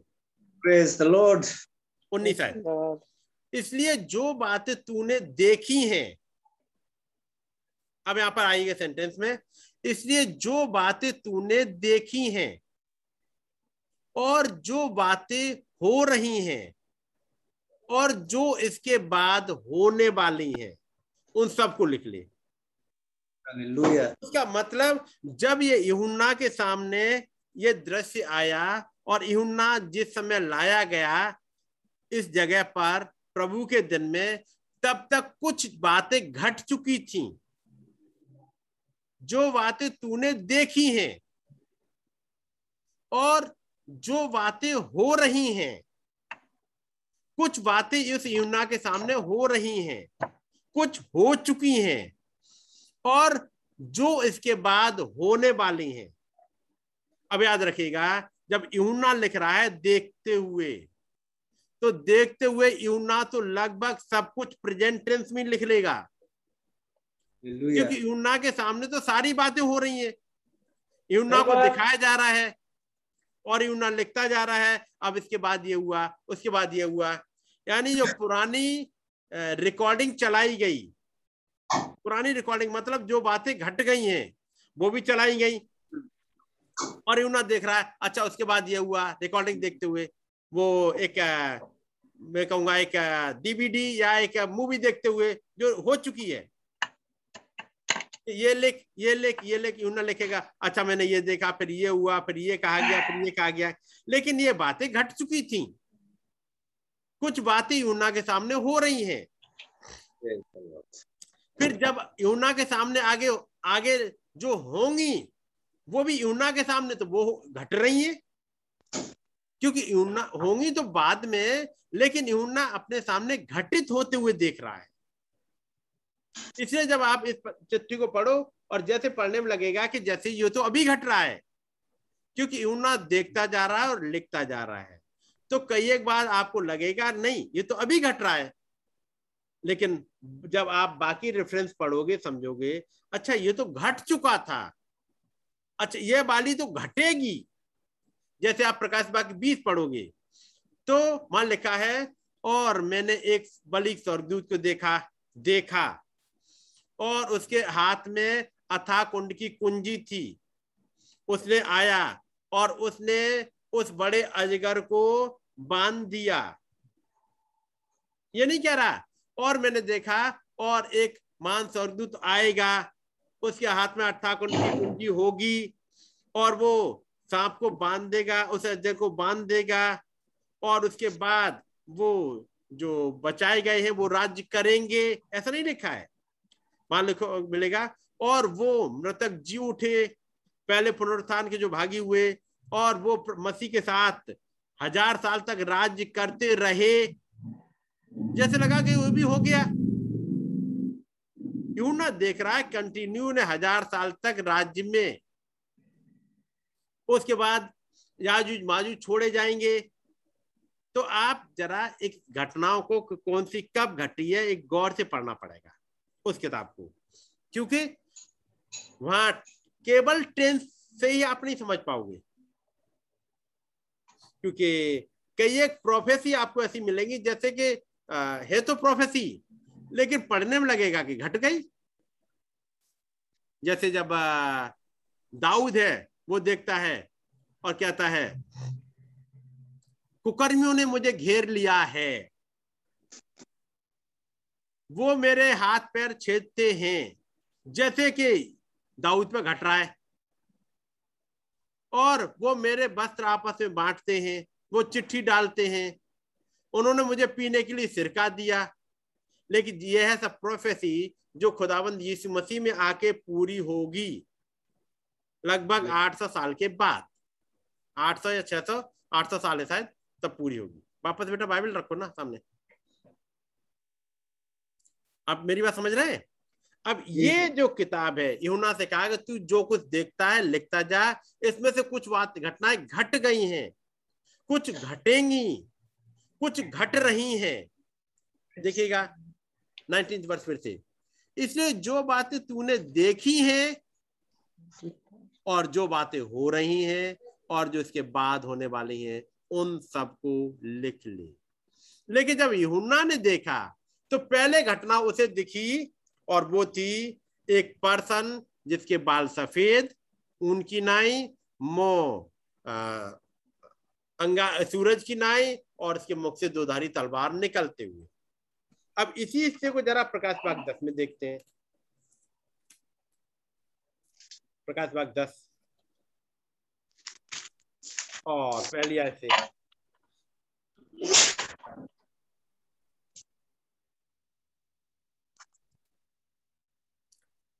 फिर मैंने एक और बलि स्वर्गदूत को एक और माइटी एंजल आया बादल ओढ़े हुए था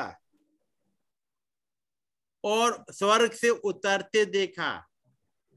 उसके सिर पर मेघ धनुष था उसका मुँह सूर्य का था और उसके पाँव आके खंबे कैसे थे। क्या हमने यही वाली चीज़ वहाँ पर नहीं देखी थी? प्रकाश बाग एक में? जी। तो घटना वही है प्रकाश बाग एक और प्रकाश बाग दस की ये घटनाएँ बार बार दो बार नहीं घटी हैं।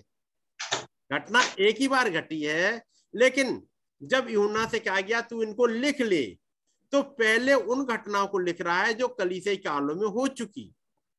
क्योंकि यूना को जब उठाया गया, उसे प्रभु के दिन में लाया गया, इस युग में जहाँ मैं और आप रहते हैं, वहाँ लाया गया। और ये घटना घटी जैसे यूना लाया गया, और यूना ने देखा वो तो प्रकाश बाग दस को देख रहा है। तो फिर जब प्रकाश बाग दस को देख रहा है तो बाकी कुछ चीज़ें तो घट चुकी हैं। चर्च एजेस घट चुके हैं।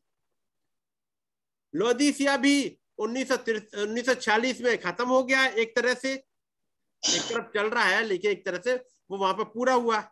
और ये घटना घट रही है उन्नीस में। फिर मैंने एक और शक्तिशाली सरदूत को बादल ओढ़े हुए। ये आपने फ़ोटो देखा होगा और नहीं तो फिर मैं आपको दिखाता हूँ, ये घटना घटी क्या है? मैं देखता हूँ, यदि मेरे पास मिल जाती है फ़ोटो ये। और अनुग्रह तुम्हें मिल जाए तो बेटा जल्दी से दिखाना।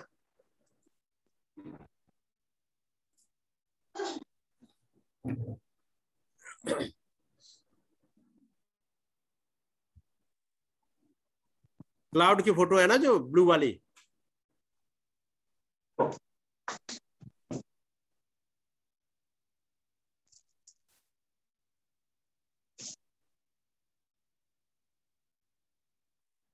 कहीं मिली बेटा? क्लाउड वाली फ़ोटो दे देना जब तक।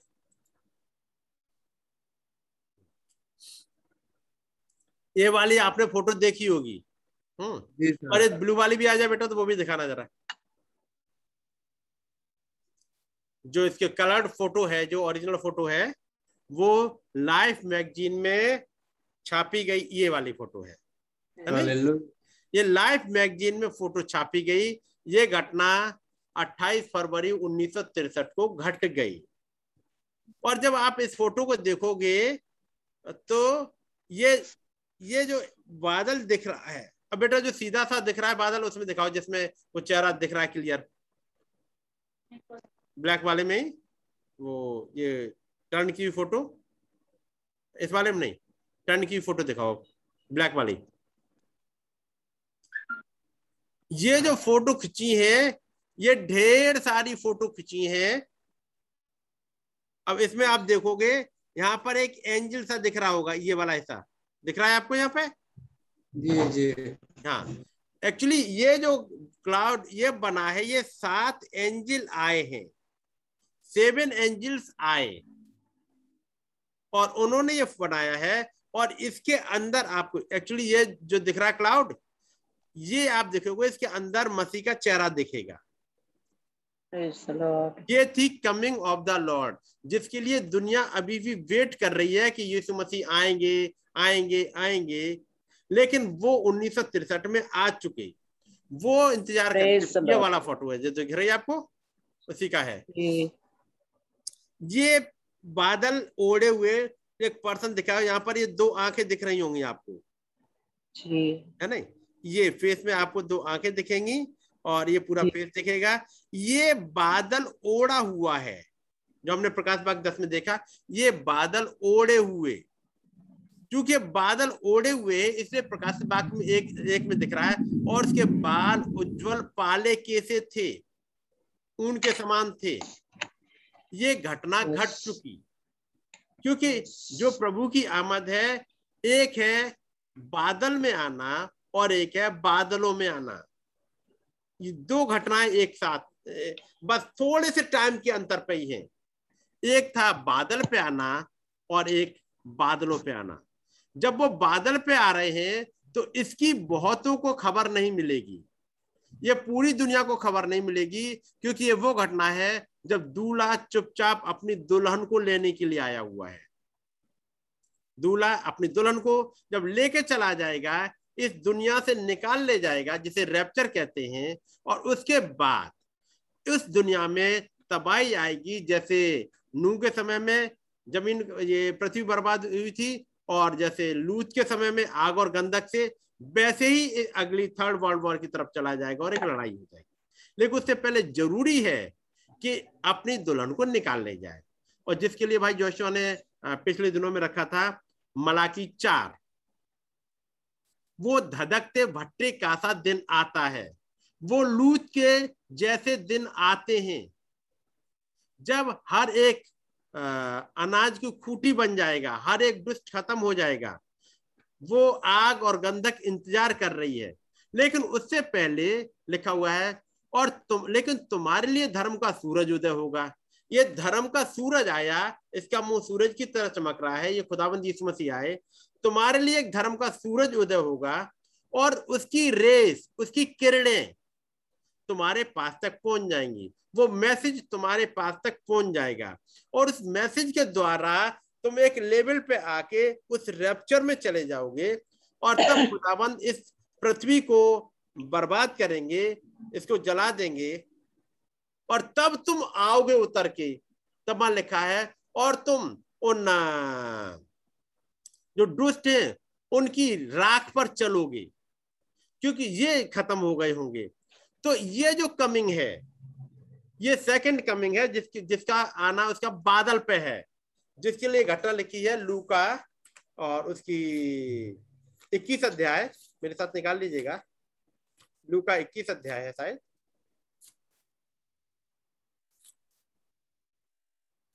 हाँ लू का इक्कीस।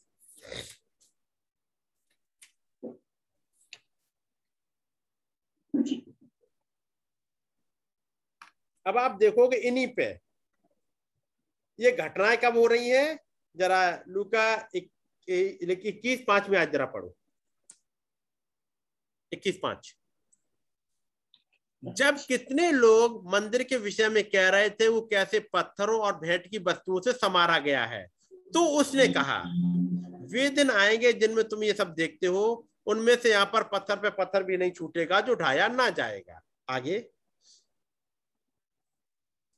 तब उन चेलों ने पूछा, प्रभु, ये कब होगा? उस समय का क्या चिन्ह होगा? और तब प्रभु बताते हुए आगे चलते हैं। और तब आ जाओ पच्चीसवीं आयत में, सीधे चलते हुए। पच्चीस। और सूरज और चाँद और तारों में चिन्ह दिखाई देंगे और पृथ्वी पर देश देश के लोगों को संकट होगा। क्योंकि वे समुद्र के गरजने और लहरों के कोलाहल से भर घबरा जाएँगे। क्योंकि कुछ ऐसा ऐसा होगा अभी आगे। और भय के कारण, मैं अभी डिटेल में नहीं जा रहा हूँ, इसमें ढेर सारी चीज़ छिपी हुई है। मैं उन पर जल्दी चाह रहा हूँ ताकि अपने इन बातों को जो पढ़ा है, प्रकाश बाग में उसे खत्म करें। लेकिन इसमें ढेर सारी चीज़ हैं। और भय के कारण और संसार पर आने वाली घटनाओं की बात देखते देखते लोगों के जी में जीना रहेगा। क्योंकि आकाश की शक्तियाँ हिलाई जाएँगी।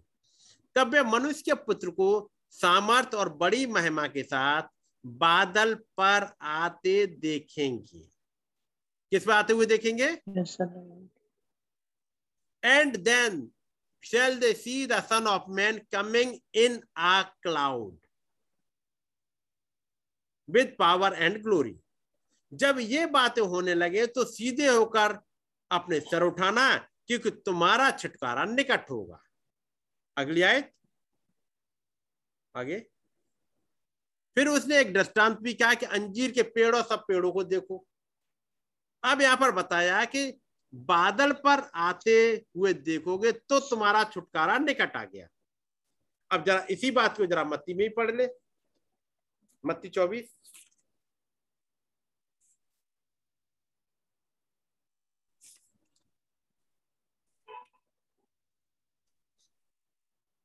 और उसकी पहली आयत। यहाँ घटना वही है, दूसरी आयत में पढ़ रहा हूँ।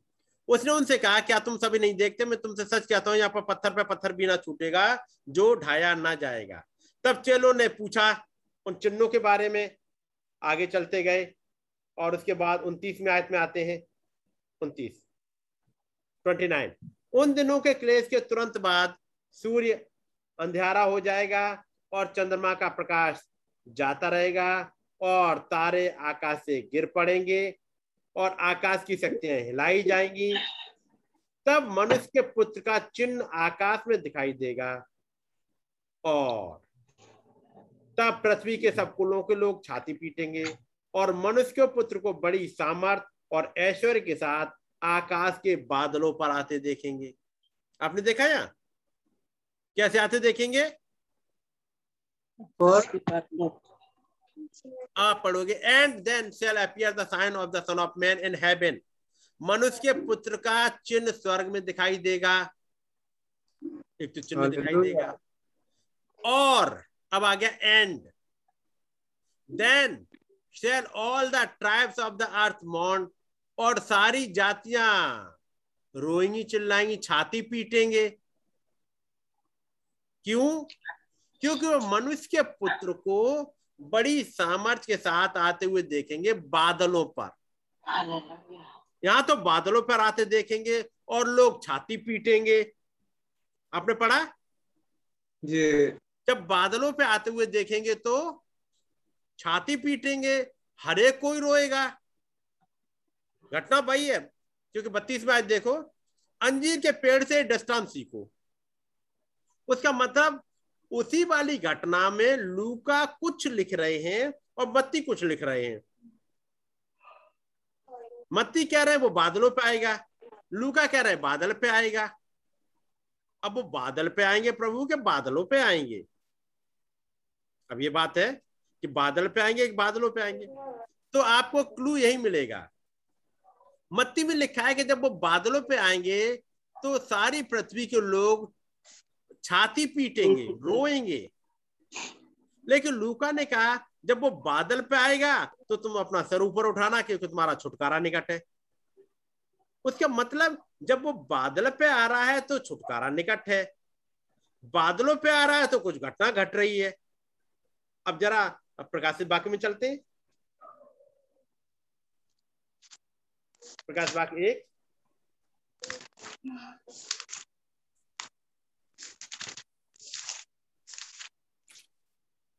अब देखिएगा।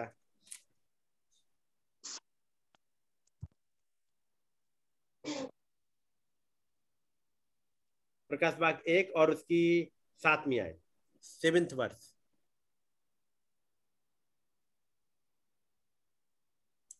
देखो, वो बादलों के साथ आने वाला है और हर एक आँखों से देखेगी, वरन जिन्होंने उसे बेदा था बेबी उसे देखेंगे। और पृथ्वी के सारे कुल उसके कारण छाती पीटेंगे। यानी सारे लोगों को तो खुश होना चाहिए। यहाँ तो खुश हो ही नहीं रहे वो तो छाती पीट रहे हैं। है नहीं? जी। वो कह रहा है सारे सारे लोग छाती पीटेंगे। और यूना वहाँ खड़े हुए हैं। बात मेरी समझ रहे हैं? प्रकाशित वाक्य में अब यहाँ पर यीशु मसीह कह रहे हैं, सातवीं आयत में, देखो, वो बादलों के साथ आने वाला है। और हर हर एक आँख देखेगी और पृथ्वी के सारे लोग छाती पीटेंगे। और यदि बारहवीं आयत देखो तो यूना कह रहा, मैंने उसे देखा, मनुष्य के पुत्र को, जो, जिसके बाल सफ़ेद थे। तो यूना तुमने कौन सा वाला रूप देख लिया? यूना कह रहा है जब मैं वहाँ खड़ा प्रभु के दिन में पहुँचा ये था प्रभु का दिन जब वो बादल पे आया था। और वो कह रहा है कि मैं बादलों पे आऊँगा। मैं यूना के सामने वो बादल पर आ गया और कह रहा है मैं बादलों पे आऊँगा। जब बादलों पे आऊँगा तब लोग छाती पीटेंगे। मैं बादल पे यूना के सामने खड़ा हूँ। यूना को सारे भेद बता दिए। उसका मतलब प्रभु जब बादल पे आए हैं तो अपना भेद कुछ पे खोलने के लिए आए। और जब वो बादलों पे आएँगे तो जज बन के आएँगे। तो सेकंड कमिंग जिसे कहते हैं वो बादलों बादल पे आने वाली 1963 में हो गई। 1963 में हो गई। और उसके बाद जब ये ब्राइड चली जाएगी उसके बाद अरमगदोन की लड़ाई आएगी और तब प्रकाश बाग 19 आएगा। जहाँ पर जहाँ पर वो बादलों पे आ रहे हैं। ये बादल अब कैसे बन गए? क्योंकि इस बादल एक में तो एक चेहरा दिखा। तो जब ढेर सारे बादल होंगे तो ढेर सारे चेहरे होंगे। इस बादल में तो एक में एक चेहरा है यीशु मसीह का। तो जब बादलों पे आएँगे तो कौन आएगा? उनकी ब्राइड उनके साथ आएगी। तब वो बादलों पे आएगा तब लोग छाती पीटेंगे क्योंकि वो अब तो जज बन के आ गया। अब जजमेंट का टाइम रह गया। अब कोई दुआ करे प्रभु अब मुझे बचा लीजिएगा। वो कहेगा बचाने वाला टाइम एक समय था जब मैंने मैसेज भेजा जब मैंने एक प्रॉफिट भेजा जब मैंने बातें सिखाई। ये वो समय था जब तुम्हें समझ लेना चाहिए था। अच्छा जब यूना को बताया जब उस वाली जगह पे जब खुदाबंद ने उसे उठाया, पतमुस टापू पे जब वो पहुँचा, पतमुस टापू से खुदाबंद ने उसे आत्मा में उठा करके प्रभु के दिन में पहुँचा दिया। तो इस यूहन्ना को जब प्रभु के दिन में सिखाया जा रहा है, बताया जा रहा है तो आप जब देख रहे हो प्रकाश बाग एक एक एक एक। वहाँ लिखा है, और उसने अपने स्वर्गदूत को भेजकर उसके द्वारा अपने दास यूहन्ना को बताया। उसका मतलब ये बातें जो डायरेक्टली जो हो रही हैं, वो एक दूत के द्वारा यूहन्ना को दिखाई जा रही हैं। अब ये दूत है जो कुछ बातों को दिखाता जा रहा है, क्योंकि लिखा है, उस दूत दिखाएगा यहाँ जरा आते हैं प्रकाश बाग के बाईस में। प्रकाश के बाईस। ये यूना देख कैसे रहा है? बाईस। मिल गया? जी सर। हालेलुया। और उसकी बारहवीं आयत देख मैं शीघ्र आने वाला हूँ। बात समझ गए? जी। कौन कह रहे हैं? प्रभु। मैं शीघ्र आने वाला हूँ और यमुना के सामने वो किताब लेके उतर रहे हैं। यमुना के सामने उतरे हुए हैं उनके हाथ में सात तारे हैं और यमुना से कहते हैं, मैं ही अल्फ़ा और ओमेगा हूँ। प्रभु जब आप आ गए हो तो फिर ये क्यों कह रहे हो कि मैं शीघ्र आने वाला हूँ? प्रभु आप तो आ गए? हाँ। वो कहेगा ये मैं आ गया हूँ ये मैं आया हूँ अपनी ब्राइड को लेने के लिए। मैं आया हूँ बादल पर। अब मैं शीघ्र आने वाला हूँ। और जब आऊँगा तो हर एक के काम के अनुसार बदला देने के लिए प्रतिफल मेरे पास है। क्या है? प्रतिफल। और हर एक के काम के अनुसार मैं बदला दूँगा। जब प्रभु उसमें आ रहे हैं बदला लेने के उसमें और वहाँ पर तो मान रोना और पीटना मच रहा है। प्रभु कह रहा है अभी मैं थोड़े दिनों बाद फिर आ रहा हूँ। जैसे उन्नीस में आए कह रहा है बस अभी तो मैं आया हूँ अपने दुल्हन को तैयार करने के लिए। बस थोड़े दिनों बाद फिर आ रहा हूँ मैं। प्रभु अब क्यों आ रहे हो? ताकि उनके कामों के अनुसार जो उन्होंने किया है एक निपटारा करूँ। है ना? हर एक के काम के अनुसार बदला देने के लिए। तो प्रभु काम के अनुसार लेकिन हम तो क्रिश्चियन हैं। हमने सुना है कि आप हमारे विश्वास के अनुसार हमें बदला देंगे। प्रभु कहेंगे जिनको विश्वास के अनुसार देना था वो तो मेरे साथ आ रहे हैं। संग संग देखो। तो वो विश्वास के अनुसार चले। अब तुम्हें तुम्हारे काम के अनुसार। अब काम के अनुसार इंसान बचने लायक तो है नहीं। मैं और आप बचे हैं उसके फेथ विश्वास से। इसीलिए तो बिलीवर कहे जाते हैं। अब यहाँ पर प्रभु कहते हैं मैं बदला देने के लिए आया हूँ। ठीक है कि नहीं? बदला दूँगा। मैं ही अल्फ़ा और ओमेगा पहला और अंतिम आदि और अंत हूँ। और धन्य वे हैं जो अपने वस्त्र धो लेते हैं। प्रभु कह रहे हैं जब पहली ये दूसरी आमद में उन्नीस में जब यूना के साथ बातचीत हो रही है वो कह रहे हैं धन्य वे हैं जो अपने वस्त्र धो लेते हैं। मैं एक ब्लीच लेके आया हूँ, एक मैसेज लेके आया हूँ, एक छुटकारे का संदेश लेके आया हूँ। इस ब्लीच से अपने आप को धो लो, उन्हें जीवन के वृक्ष के पास आने का अधिकार मिल जाएगा। वो फाटकों से होकर नगर में प्रवेश कर जाएँगे। चलिएगा, मैं थोड़े से आगे बढ़ता हूँ। सोलहवीं आयत में, मुझ यीशु ने अपने स्वर्गदूत को इसलिए भेजा कि तुम्हारे आगे कलीसियाओं के विषय में इन बातों की गवाही दे। मैं दाऊद का मूल और वंश और भोर का चमकता हुआ तारा हूँ।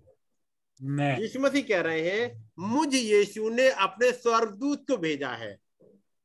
तो इस यमुना को एक स्वर्गदूत सिखा रहा है दिखाता जा रहा है। और तब यूना कह रहे हैं उस स्वर्गदूत के बारे में। जरा देखिए स्वर्गदूत दिखाता क्या है? चलिएगा।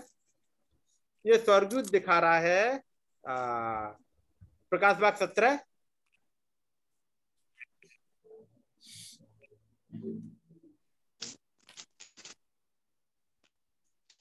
ये स्वर्गदूत दिखाएगा, और जिन सात स्वर्गदूतों के सा- पास वे सात कटोरे थे, उनमें से एक ने आकर मुझसे ये कहा, इधर आ, मैं तुझे बड़ी वेश्या का दंड दिखाऊँ। यहाँ पर ये सात स्वर्गदूतों में से एक है ये स्वर्गदूत। क्योंकि याद रखिए यीशु मसीह ने वहाँ पर दिखाने के लिए कई स्वर्गदूतों को नहीं रखा। वहाँ पर एक स्वर्गदूत अपॉइंट कर दिया जो हमने प्रकाश बाग के एक में देखा था कि प्रभु ने अपने एक Yes. स्वर्गदूत को भेजा। और बाईसवें अध्याय में भी पढ़ा Yes. कि मैंने अपने एक स्वर्गदूत को भेजा है ढेर सारों को नहीं भेजा। एक स्वर्गदूत के द्वारा मैं ये सब दिखवा रहा हूँ। और तब वो स्वर्गदूत उन स्वर्गदूत की पहचान है कि उन सात में से एक है। ये सात स्वर्गदूत कौन से हैं? चलिए पहले देख लेते हैं यहाँ पर। वो फिर जिन सात स्वर्गदूतों के पास में सात कटोरे थे उनमें से एक ने आकर मुझसे कहा इधर आ मैं तुझे बड़ी वेश्या का दंड दिखाऊँ। यानी ये स्वर्गदूत है वो बड़ी वेश्या के बारे में बताएगा उस बड़ी वेश्या का भेद बताएगा जीवन की किताब के बारे में समझाएगा और आ, उस भेदों के बारे में, ये बताएगा ट्रिपल सिक्स के बारे में, छह सौ छियासठ के बारे में, तेरहवें अध्याय में। ये स्वर्गदूत सबको दिखाता जा रहा है। और क्या क्या दिखाएगा? जरा इक्कीस अध्याय आते हैं। नौमी आयत।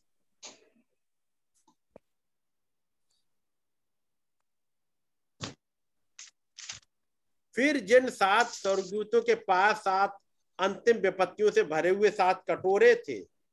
उनमें से एक मेरे पास आया। याद रखिए ये सात स्वर्गदूतों में से एक है।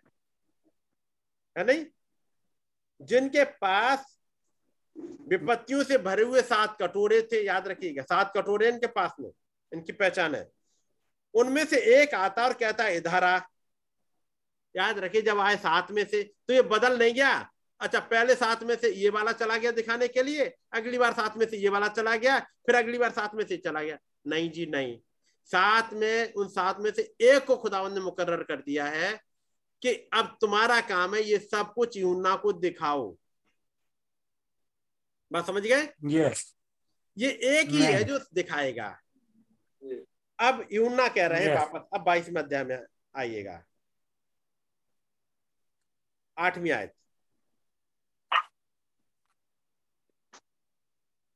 मैं वही यहूना हूँ जो ये बातें सुनता और देखता था। यहूना इन बातों को सुनता जा रहा है और देखता जा रहा है। और जब मैंने सुना और देखा तो जो स्वर्गदूत मुझे ये बातें दिखाता था, यदि स्वर्गदूत चेंज हो जाएँगे बार बार तो ये कहेगा, फिर यूना और वो स्वर्गदूत जो मुझे बातें दिखाते थे, कभी इसने दिखाया, कभी उसने दिखाया, कभी अगले ने दिखाया। यहाँ पर ऐसा नहीं एक ही स्वर्गदूत है जो पूरा प्रकाशित वाक्य यूना को दिखा रहा है। जब मैंने देखा जब मैंने सुना और देखा तो जो स्वर्गदूत मुझसे बातें करता था बातें दिखाता था मैं उसके पाँव पर दंडवत करने के लिए गिर पड़ा। यूना उस स्वर्गदूत के पाँव पर गिर पड़ा क्योंकि यूना रहा इंसान और स्वर्गदूत तो स्वर्गदूत है। यूना उस स्वर्गदूत के पैरों पर गिर पड़ा पर उसने मुझसे कहा देख ऐसा मत कर स्वर्गदूत कह रहा है ऐसा मत कर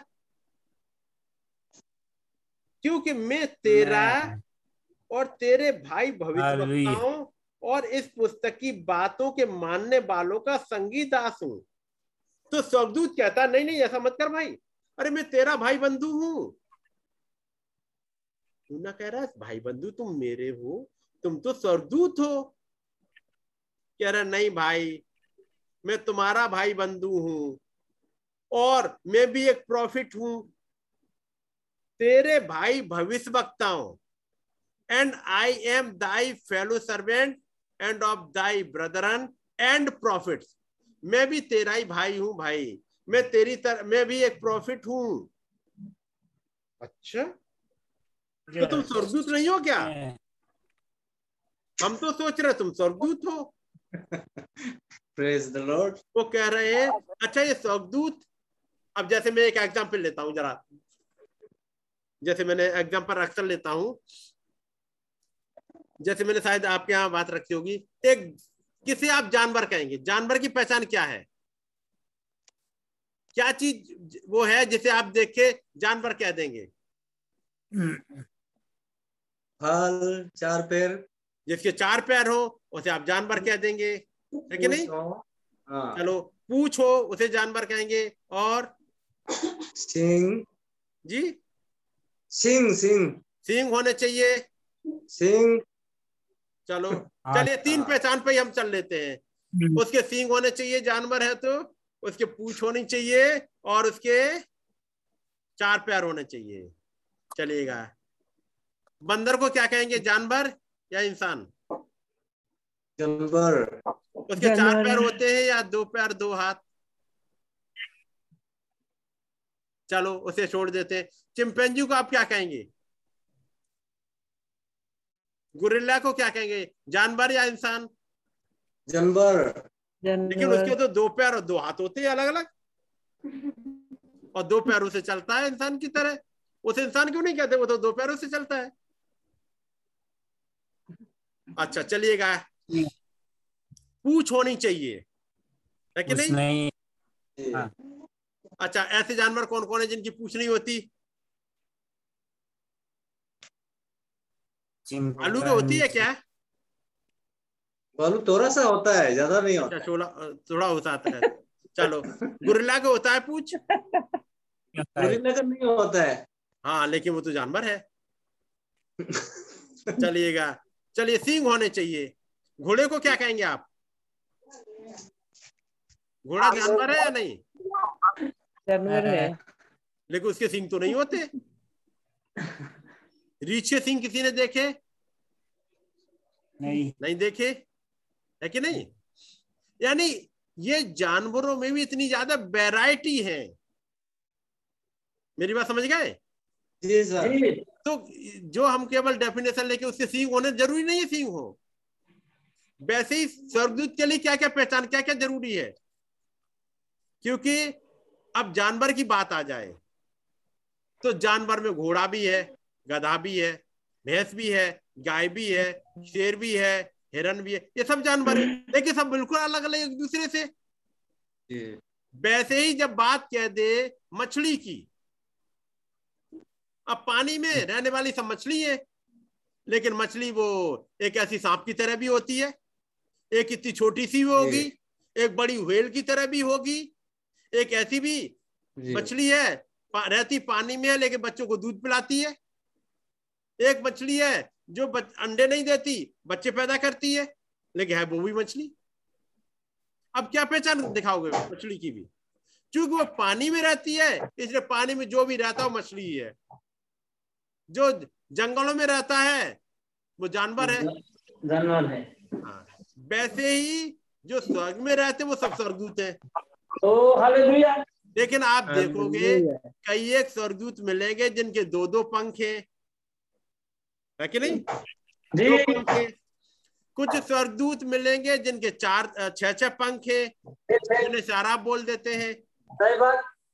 जो ईशाया छह में पढ़ोगे दो से अपने मुँह को ढांपे थे दो से अपने पैरों को ढांपे थे दो से उड़ रहे थे और खुदावंत की तारीफ़ कर रहे। उनके तो छह छह पंख हैं।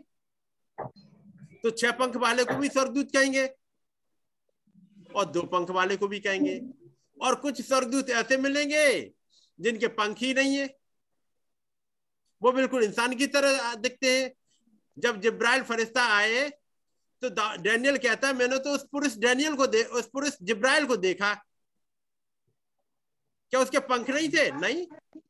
लेकिन ऐसे ही उड़ गया वो तो। स्वर्गदूत है। उत्पत्ति अठारह में खुदाबंद यीशु मसीह वो प्रभु के साथ जब आए अब्राहम के कैंप में दो स्वर्गदूत थे। लिखा है वो स्वर्गदूत थे लेकिन किसी के ही पंख नहीं थे।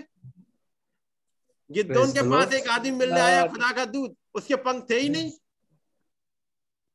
समझ गया नहीं तो पंख होना या ना होना पे डिपेंड नहीं है इसलिए ये जो पर्सन है इसके पंख नहीं है यानी जो यूना को दिखा रहा है ये स्वर्गदूत है पंख है ही नहीं लेकिन ये बताया मैं तो भविष्यवक्ता हूँ एंजल कभी भविष्यवक्ता नहीं होते फिर कहा मैं तेरा संगीदास हूँ एंजल संगीदास बनते नहीं है सही बात। है नहीं फिर क्या उन सात में से एक हूँ? जिनके पास सात कटोरे थे तो जरा इन सात कटोरों वालों को भी दे, देखना पड़ेगा। और यूहन्ना उसके पैरों पर गिर पड़ा। लेकिन एक बात ज़रूर है कि इसी ने यूहन्ना को ये दिखाया ब्राइड दिखाई। इसी ने यूहन्ना को बड़ी वेश्या दिखाई। इसी ने यूहन्ना को सात कलीसियाई काल दिखाए। इसी ने यूहन्ना को मोहरे खुलना बताया। मोहरों के बारे में बताया। इसी ने यूना को बताया ये यूना तू क्यों चकित हुआ? आज चल मैं उस बड़ी बेस्या का भेद बता देता हूँ। इसी यू- इसी दूत ने यस हालेलुया के तेरहवीं भी दिखाया चौदह भी दिखाया। इसी ने इक्कीस भी दिखाया। इसी ये कहा जाए इस स्वर्गदूत ने लगभग पूरा प्रकाशित वाक्य समझाया। क्योंकि उसने देखा था। और फिर ये बताया ये तो संगीदास है जरा निकाल लेते हैं। उन्नीस अध्याय निकाल लेते हैं जरा। प्रकाश बाग उन्नीस अध्याय।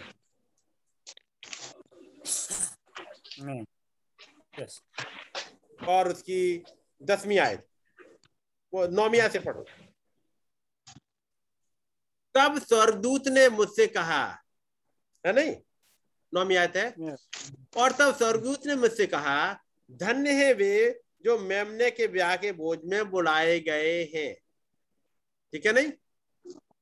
नाइन्थ वर्ष जरा अंग्रेज़ी की निकालो बेटा। थोड़ा सा नीचे करो। हाँ। And he said unto me उस स्वर्गदूत ने राइट ये लिख ले। और जब ये लिखने की बात हुई लिख लिया फिर उसने मुझसे कहा ये खुदा के सत्य ये वचन खुदा के सत्य वचन है। तब मैं उसको दंडवत करने के लिए उसके पाँव पर गिर पड़ा। यानी यूँ ना फिर से गिर गया उसके पैरों पर। उसने कहा "ए, देख ऐसा मत कर भाई। मैं तेरा और तेरे भाइयों का संगीदास हूँ। वो कह रहा है मैं तेरा और तेरे भाइयों का संगीदास हूँ। मैं जो यीशु की गवाही देने पर स्थिर है, भाई मैं भी यीशु की गवाही देने के लिए खड़ा हुआ हूँ। तो फिर ये कौन सा वाला दूत था जिसने ये वाली बातें सिखाई हो? ठीक है नहीं? जरा इन सात दूतों के बारे में पढ़ लेते हैं, कौन से सात दूत थे? प्रकाश बाग, एक अध्याय।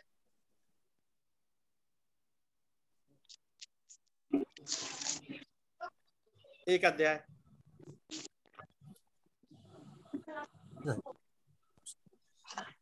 और उसकी बीस आय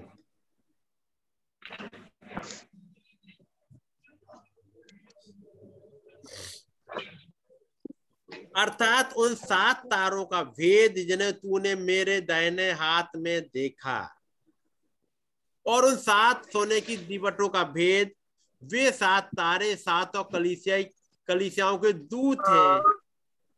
अब पता लगा वो सात तारे जो यीशु मसीह के हाथ में थे वो सात कलिसियाओं के दूत थे। अब इन सात दूतों में से एक है जो आगे दिखाता जा रहा है।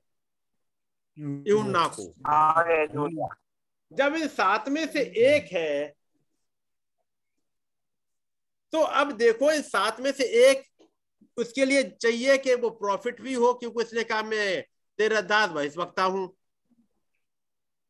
अब आप देखो इन पिछले 2000 सालों में पिछले 2000 सालों में क्या कोई ऐसा प्रचारक आया इस ज़मीन पर जिसने कलिसियाई काल समझाए हो इसने प्रकाश से वाक्य चार समझाया हो उस सिंहासन के बारे में समझाया हो चौबीस प्राचीनों के बारे में चार जानदार के बारे में उस सिंहासन के बारे में उस किताब के बारे में जो भीतर और बाहर बंद थी और उस मोहरों के बारे में और उस बड़ी वेश्या के बारे में और उस आ, जो प्रकाश बाग तेरह का जो पशु है वो अजगर के बारे में और उसके बाद जो अगला आया वो दूसरा पशु जिसके साथ दो सिंह थे मेमने की नाई जो पृथ्वी में से निकला तमाम विपत्तियों के बारे में विपत्तियों कटोरों के बारे में तुरैयों के बारे में क्या कोई इन 2000 साल में हुआ जिसने समझाया हो? अब थोड़ी देर। पड़ेगी। कोई भी हुआ हो? नहीं। कोई हुआ है? जिसने सारी चीज़ समझाई हो? पूरा हिस्ट्री कलिशा की हिस्ट्री या 2000 साल का इतिहास पढ़ लीजिएगा आपको वहाँ कोई नहीं मिलेगा। और हो इसलिए नहीं सकता क्योंकि वो पर्सन वहाँ है ही नहीं वो पर्सन तो जब आएगा जब लूत जैसे दिन लूत के दिन आ जाए और नू के दिन आ जाए तब उस शख्स को आना चाहिए क्योंकि यूँ ना उठाया गया यहाँ पर। इस युग में तो वो शख्स होना चाहिए इस युग में। अब यहाँ से देखे वो बताए पहले कलिसिया का दूत ये था दूसरे का ये था तीसरे का ये था क्योंकि ये बातें खुदाबंद ने बताई नहीं थी क्योंकि यदि पहले से पता लग जाए कि इस कलिसिया काल का दूत ये है और आगे का दूत ये आएगा और आगे का दूत ये आएगा तो लोग तो उसे मार देंगे। है कि नहीं? इसलिए खुदाबंद पहले से वहाँ डिक्लेयर करते ही नहीं। कभी भी खुदाबंद ने ये डिक्लेयर नहीं किया कि एक पुत्र उत्पन्न होगा एक बारी गर्भवती एक पुत्र उत्पन्न होगा और उसका नाम जीसस रखा जाएगा और वो बैतलम में पैदा होगा और उसकी माँ का नाम मरियम होगा। कभी नहीं बताया। यहाँ तक कि प्रोफेसी में एक जगह लिखवाया पुत्र उत्पन्न होगा तो अगली किताब में दूसरे प्रॉफिट को बताया कि वो बैतलम में होगा। लेकिन वो लड़की कौन होगी और उस लड़के का असली नाम क्या होगा वो तब भी नहीं बताया। उसको तो जब वो पैदा होगा तब एक स्वर्गदूत आके चुपचाप कहेगा मरियम से तू उसका नाम यीशु रखना। फिर आएगा यूसुफ से कहेगा. उसका नाम यीशु रखना। जब मलाकी चार पढ़ते कहा कि वो एलिया होगा। लेकिन जब समय आया तब एक दूत आएगा चुपके से जकरिया को बताएगा जकरिया तेरे घर में बैठा होगा और उसका नाम तू यूना रख देना। यस पहले से पता लग जाए एलिया तो हर कोई एलिया बन जाएगा। हर कोई अपने बेटे का नाम एलिया रख लेगा। या खुद ही अपना नाम एलिया रख लेगा। मैं अपना अपना नाम मिटा के एलिया रख ले रहा हूँ। लेकिन इंसानों ने अपना नाम एलिया रख लिया लेकिन वो काम कर ही नहीं रहा। क्यों? क्योंकि वो खुदावंत की मर्ज़ी वाला है ही नहीं। और खुदावंत जब एलिया को लाएँगे तो उसका नाम एलिया रखेंगे ही नहीं। ये मान खुदाबंद ने छिपा दिया। जब खुदाबंद ने कहा मैनुअल आएगा? और जब कोई नकल करे कि मैं अपने बेटे का नाम इमैनुअल रख दे रहा हूँ। कोई अच्छा प्रचारक हो गया, उसने कहा, मेरा नाम इमैनुअल होगा अब। जैसे पोप लोग हैं, उनका पोप का नाम कुछ और होता है, और जैसे ही पोप बने, अब मेरा नाम John Paul second. John Paul first. जोजाफ रोडिंगर फ़र्स्ट। ये फ़र्स्ट, ये सेकंड, ये थर्ड। अब उन्होंने नाम बदल लिए। जो जॉन पॉल था ही नहीं वो जॉन पॉल बन गया। और अब क्या करें? तो जॉन पॉल तो एक ही था तो उनका वो था जॉन पॉल। अगले आए उन्होंने कहा मैं जॉन पॉल फ़र्स्ट। अगले आए उन्होंने कहा मैं जॉन पॉल सेकंड। खुदावन कहते हैं कि मैं ऐसा कुछ करने ही नहीं दूँगा तुम फ़र्स्ट और सेकंड का चक्कर रखो। मैं नाम उसी वक्त वही बताऊँगा। मैं बताऊँगा इसका नाम यूना रखना। और नाम यूना रख दिया। लोग ढूंढते रह गए। ऐसे ही इन पिछले 2000 सालों में वो कोई नहीं आ सकता था पर्सन क्योंकि ये समय आएगा जब प्रभु भी आए ज़मीन पर वो उतरे ये घटना घटे यूना भी वहाँ हो। क्योंकि यूना कह रहा दसवें अध्याय में मैंने एक और वली स्वर्गदूत को नीचे उतरते देखा। आपने पढ़ा था? निकाल लेना बेटा दस।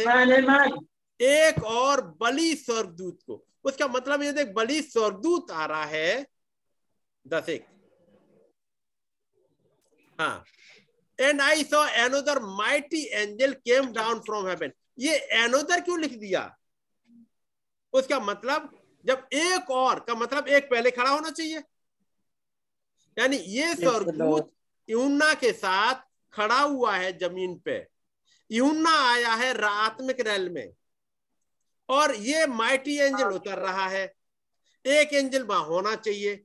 और ये घटना घटी उन्नीस में जब माइटी एंजल आया जिसका फ़ोटो भी आपने देखा एरिजोना पड़ एरिजोना पहाड़ पर जब ये माइटी एंजल उतरा वहाँ पर एक एंजल खड़ा हुआ है। इसका नाम था भाई ब्रहनम इस. सातवां दूत। यही वो दूत था जिसने के कलिसियाई काल समझाए और सेवन सील्स सात कटोरे सात कवैया बड़ी वेश्या ब्राइड के बारे में प्लस वो चार जानदार चौबीस प्राचीन। तो ये जो दूत है जो हम प्रकाश बाग एक में पढ़ रहे हैं वापस प्रकाश बाग एक एक निकालो।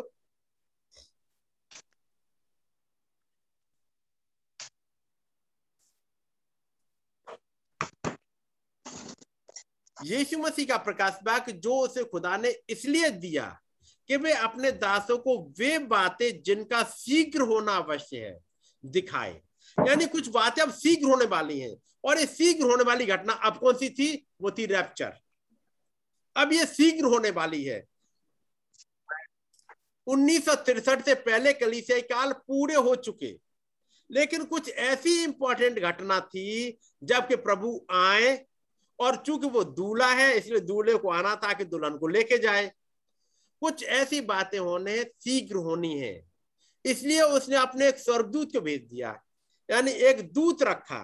और जब वो दूत 1909 में पैदा हुआ सुबह पाँच बजे तो तीन वो तारे फिर से एक लाइन में इकट्ठे हुए।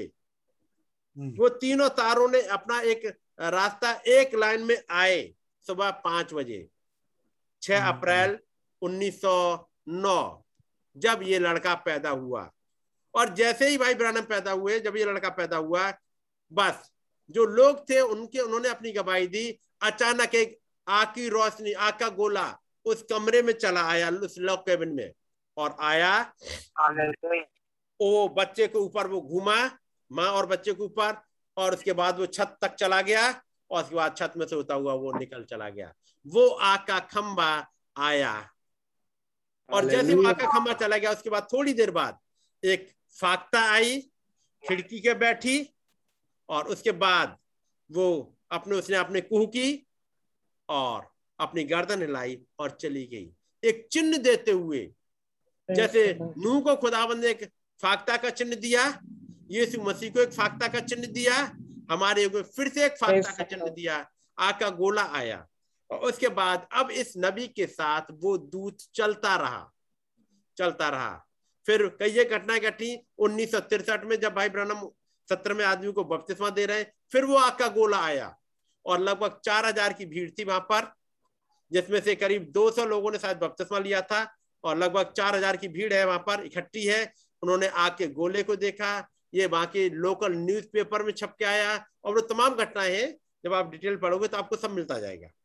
फिर उन्नीस सौ छियालीस में वो दूत फिर आया और कहा ये कमीशन तुम्हें दिया गया है। ये दो चिन्ह दिए जाते हैं। जैसे मूसा को दो चिन्ह दिए गए थे वैसे तुम्हें दो चिन्ह दिए जाते हैं। अब मूसा की तरह क्यों?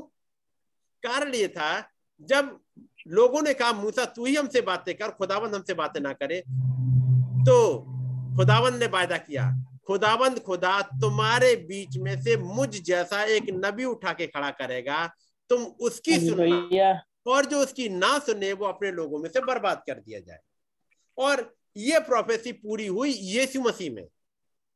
क्योंकि यीशु मसीह वो थे वो भविष्यवक्ता जिसके लिए इसराइली इंतज़ार कर रहे हैं और यूना से पूछ रहे हैं क्या तू वो भविष्यवक्ता है जिसका हम इंतज़ार कर रहे हैं? क्योंकि इंतज़ार कर रहे थे भविष्यवक्ता के बारे में जो आएगा और तुम उसकी सुनना। लेकिन इसराइलियों ने तमाम इसराइलियों ने उसकी नहीं सुनी और सत्तर एडी में बर्बाद हो गए।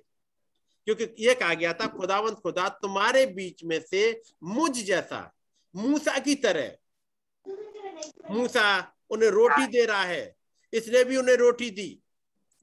मूसा उन्हें समुद्र में से लेके चला ये उन्हें झील में से लेके चला। मूसा ने समुद्र को शांत किया इसने समुद्र को शांत किया। वो तमाम चिन्ह थे जो घटे यीशु मसीह के साथ में। और ये कहा गया था जो तुम उसकी सुनना जो ना सुने वो बर्बाद किया जाए। जिन्होंने सुन लिया वो बच गए थे। सन सत्तर एडी में जिन्होंने नहीं सुना इसराइल एज ए नेशन खत्म हो गया। लेकिन ये प्रोफेसी इसराइल के लिए तो पूरी हो गई। हम तो इसराइल में है नहीं। हम तो अन्य जाति में है। तो फिर ज़रूरी है एक अन्य जाति भी आए नबी आए। इसलिए खुदावंत खुदा ने इस युग में फिर से एक अन्य जाति नबी ला के खड़ा किया। इन सात दूतों में दो ही नबी है। एक पहला जिसका नाम पोलस है और एक आखिरी जिसका नाम भाई ब्रनम है। बाकी पाँच रिफॉर्मर्स है। इरेनियस मार्टिन कोलंबा ये सब आ, वो है रिफॉर्मर्स हैं। इसलिए इन रिफॉर्मर्स की बातें बचन का हिस्सा नहीं बन सकती। इसलिए वो बाइबल में ऐड नहीं हो सकती। पॉलिस प्रॉफिट है और वचन प्रॉफिट के पास आता है। इसलिए वो हिस्सा बाइबल का हिस्सा बन गया। चाहे पॉलिस ने बोला हो चाहे पॉलिस ने पत्री लिखी हो वो वचन का हिस्सा बन गई और आज बाइबल में है। लेकिन जो बीच के हिस्से थे रिफॉर्मर उनकी बातें इस बाइबल का हिस्सा नहीं बनेंगी। वो खुदावंत के वचन को ही लेके आएँगे। लेकिन जैसे मेरी और आपकी बातें बाइबल का हिस्सा नहीं बन रही। हम लोग इनकरेज कर रहे हैं आगे बढ़ने के लिए इनकरेज होते जा रहे हैं बढ़ते जा रहे हैं। लेकिन ये वचन का हिस्सा नहीं बन रही। वचन ही है तो जबकि वचन ही। लेकिन जब प्रॉफिट बोल रहा होता है वो दस से द लॉर्ड होता है वो वचन का हिस्सा बन जाता है।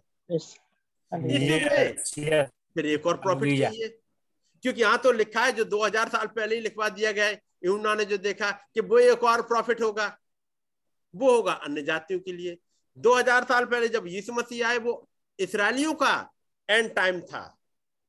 अब अन्य जातियों का एंड टाइम आ गया है ताकि खुदावंत इसमें से अपने को निकाल ले और बाकी को बर्बाद करे मलाकी चार को पूरा करे।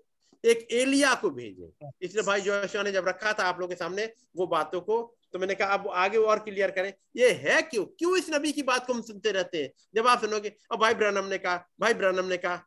आप सुनोगे, अजीब है लोग, बाइबल की बातें कम करते हैं और भाई ब्रनम भाई ब्रनम की बातें ज़्यादा करते हैं। लेकिन मूसा से कहा गया, जो इस नबी की ना सुने वो बर्बाद कर दिया जाए तो सुननी पड़ेगी। प्लस, ये नबी कोई भी बात इस बाइबल से अलग नहीं कहता। इस बाइबल में ही वो वे छिपे, थोड़ा यहाँ, थोड़ा वहाँ। अब जब नबी कहेंगे, देखो बादल और बादलों तो क्या हमने जैसे भी निकाला लूका में बादल और मत्ती में बादलों। अच्छा बादल और बादलों क्यों हो गई?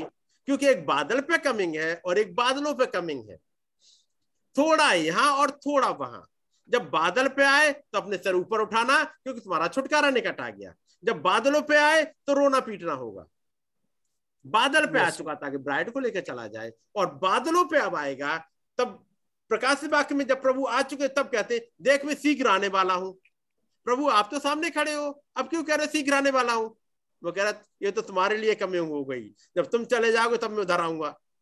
और ये लंबा टाइम नहीं है। ये 2000 साल का टाइम नहीं है। वो 2000 साल का टाइम था लेकिन ये उन्नीस और अब जल्दी ही अगला घटना। वो बहुत जल्दी है। तो ये साठ सत्तर साल प्रभु के उसमें बहुत ज़्यादा नहीं होते जहाँ एक दिन एक हज़ार साल के बराबर हो। तो साठ सत्तर साल कितनी देर के? एक दो घंटे के। वो कहते मैं शीघ्र आने वाला हूँ। ठीक है नहीं? तो इसलिए चूँकि इस प्रॉफिट ने आकर के इन भेदों को समझाया इसी प्रॉफिट ने यूना को समझाया और यूना ने लिखवा दिया। और यूना तस्वीर था हमारी क्योंकि इन बातों से यूना को फ़ायदा नहीं होना था। क्योंकि यूना के समय में रैप्चर नहीं होना था। यूना के पास एक विश्वास था वो लेकर के प्रभु में सो गया। लेकिन इनका असली फ़ायदा तो हम लोगों को होना है। Yes, लेकिन yes. बाइबल में लिखवाए कैसे जाए ताकि वो नबी आए कि जिस नबी ने वहाँ लिखवाया वही नबी तो समझाएगा यहाँ पर।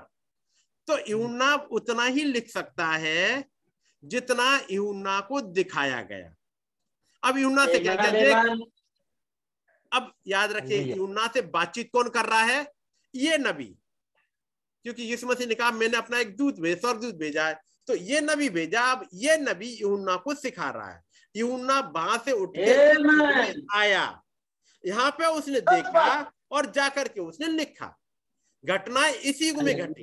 प्रकाश एक बाकी दस इसी में घटा। ढेर सारी घटनाएँ में घट रही हैं। यूना यहाँ आया यहाँ से ले ले गया और वहाँ ने लिख दिया।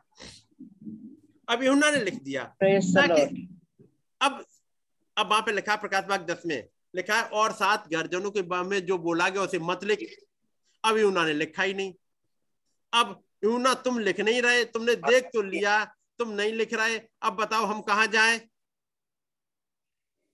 तो खुदावंत कहेंगे, उसके पास चले जाओ। जिसने यूना से बातचीत करी थी, जिसने यूना से कहा, मत लिख। वो ही तुम्हें बताएगा अब अब क्योंकि 2000 साल पहले लिखने के लिए मना किया था, क्योंकि तब ब्राइड नहीं आई थी जिसको रैप्चर में जाना है। अब वो ब्राइड अवेलेबल है, इसके पास सारे भेद आने हैं। तो फिर खुदाबंद ने उस नबी को, जिसने वहाँ यूना को मना किया, मत लिख। अब उसी के द्वारा प्रचार कर दिया, ताकि वो सात मोहरों की किताब, जो आपने देखी होगी, ये वाली किताब देखी होगी रेवलेशन ऑफ़ सेवन सील्स ये उन वहाँ तो लिखा है एक आयत में। और वहाँ लिखा है आ, और मेमने ने एक मोहर तोड़ी। है कि नहीं? Yes. और Yes. मैंने एक आवाज़ सुनी आ और देख और मैं देखा सफ़ेद घोड़ा है। और वो जय करता हुआ निकला उसके हाथ में धनुष है और वो जय करता हुआ निकला कि और भी जय प्राप्त करे। भाई ठीक है। उसके बाद मोहर खत्म। अब अगली मोहर आ गई फिर तीसरी मोहर आ गई चौथी। भाई मोहर में बस इतना ही था सफ़ेद घोड़ा और एक तीर वो वो एक धनुष और बस अब आगे क्या समझे? तो वही दूत फिर कहेगा मैंने यूना से कहा मत लिख अब मैं इस समय में लिखवाता हूँ। इसलिए जब उस नबी ने जब प्रचार किया अब उसने आउटलाइन पूरी दे दी। तीन घंटे प्रचार किया ताकि आउटलाइन दे दे पहली मोहर में क्या है? दूसरी में क्या है. वो कहेगा मैंने यूना को मना किया था। क्योंकि मुझसे मना किया गया आगे बहुत बोलना। अब ये समय आ गया मैं बोलू इसलिए मैं बोल रहा हूँ। इसलिए ये किताब सेवन सील्स की ये वाली हमारे पास अब अवेलेबल है। हिंदी में यहाँ है और अंग्रेज़ी में नेट पे भी आपको मिल जाएगी। है कि नहीं? फिर. सात कलीसियाई काल में क्या था? सात वो ये किताब है। कहाँ से आई? इसी नबी ने प्रचार किया जिस नबी ने माँ यूना को दिखाया। Yes. फिर अब कैसे हम लोग को कोई भाई कोई पास्टर तो है नहीं। और यदि कहीं थियोलॉजी में ट्रेनिंग करने चले जाए वहाँ भी नहीं मिलने का। क्योंकि वहाँ किसी को पता ही नहीं गया। केवल एक ही अथॉरिटी रखी गई एक ही वो रखा गया जैसे कहा जाए सोर्स खुदावन ने रखा कि ये है उसकी सुनना तो बच जाओगे। इस युग में यदि इस नबी की ना सुने तो गए। इसलिए भाई आशीष जब भी कह रहे होते अब जब इस नबी की नहीं सुनी तो गए तो गए। इसके अलावा कोई तरीका है ही नहीं बचने का। Yes. क्योंकि Yes. वचन में क्या आएगा? उसकी सुनना। ये नबी आपको धोखा देने नहीं आया। ये आपको सच्चे रास्ते पर लेकर के आया। उस भीड़ में से क्योस में से निकाल के एक सच्चा रास्ता दिखाता है तो मैं यही बंद करूँगा बहुत टाइम आ गया। मुझे एक जगह जाना भी था नौ बजे। गॉड ब्लेस यू चलिएगा। तो भाई मैं यही पे खत्म करूँगा. कई एक चीज़ें थी मैंने सोचा कि. बीच बीच में चूँकि टाइम नहीं मिल पाता है या वेडनेसडे मीटिंग मिस हो जाती है तो फिर ये बातें आपके जेहन में बनी रहे और इस पे हो सकता है ढेर सारे सवाल बने। आप सवाल लिख लीजिएगा। हम लोग बैठे हैं। भाई जोशुआ है मैं हूँ भाई लेप्चा है। गॉड ब्लेस यू भाई जोशुआ सामने है कुछ कहना चाहेंगे? मैं अपने आप को अब बंद करूँगा ताकि भाई जोशुआ आ सके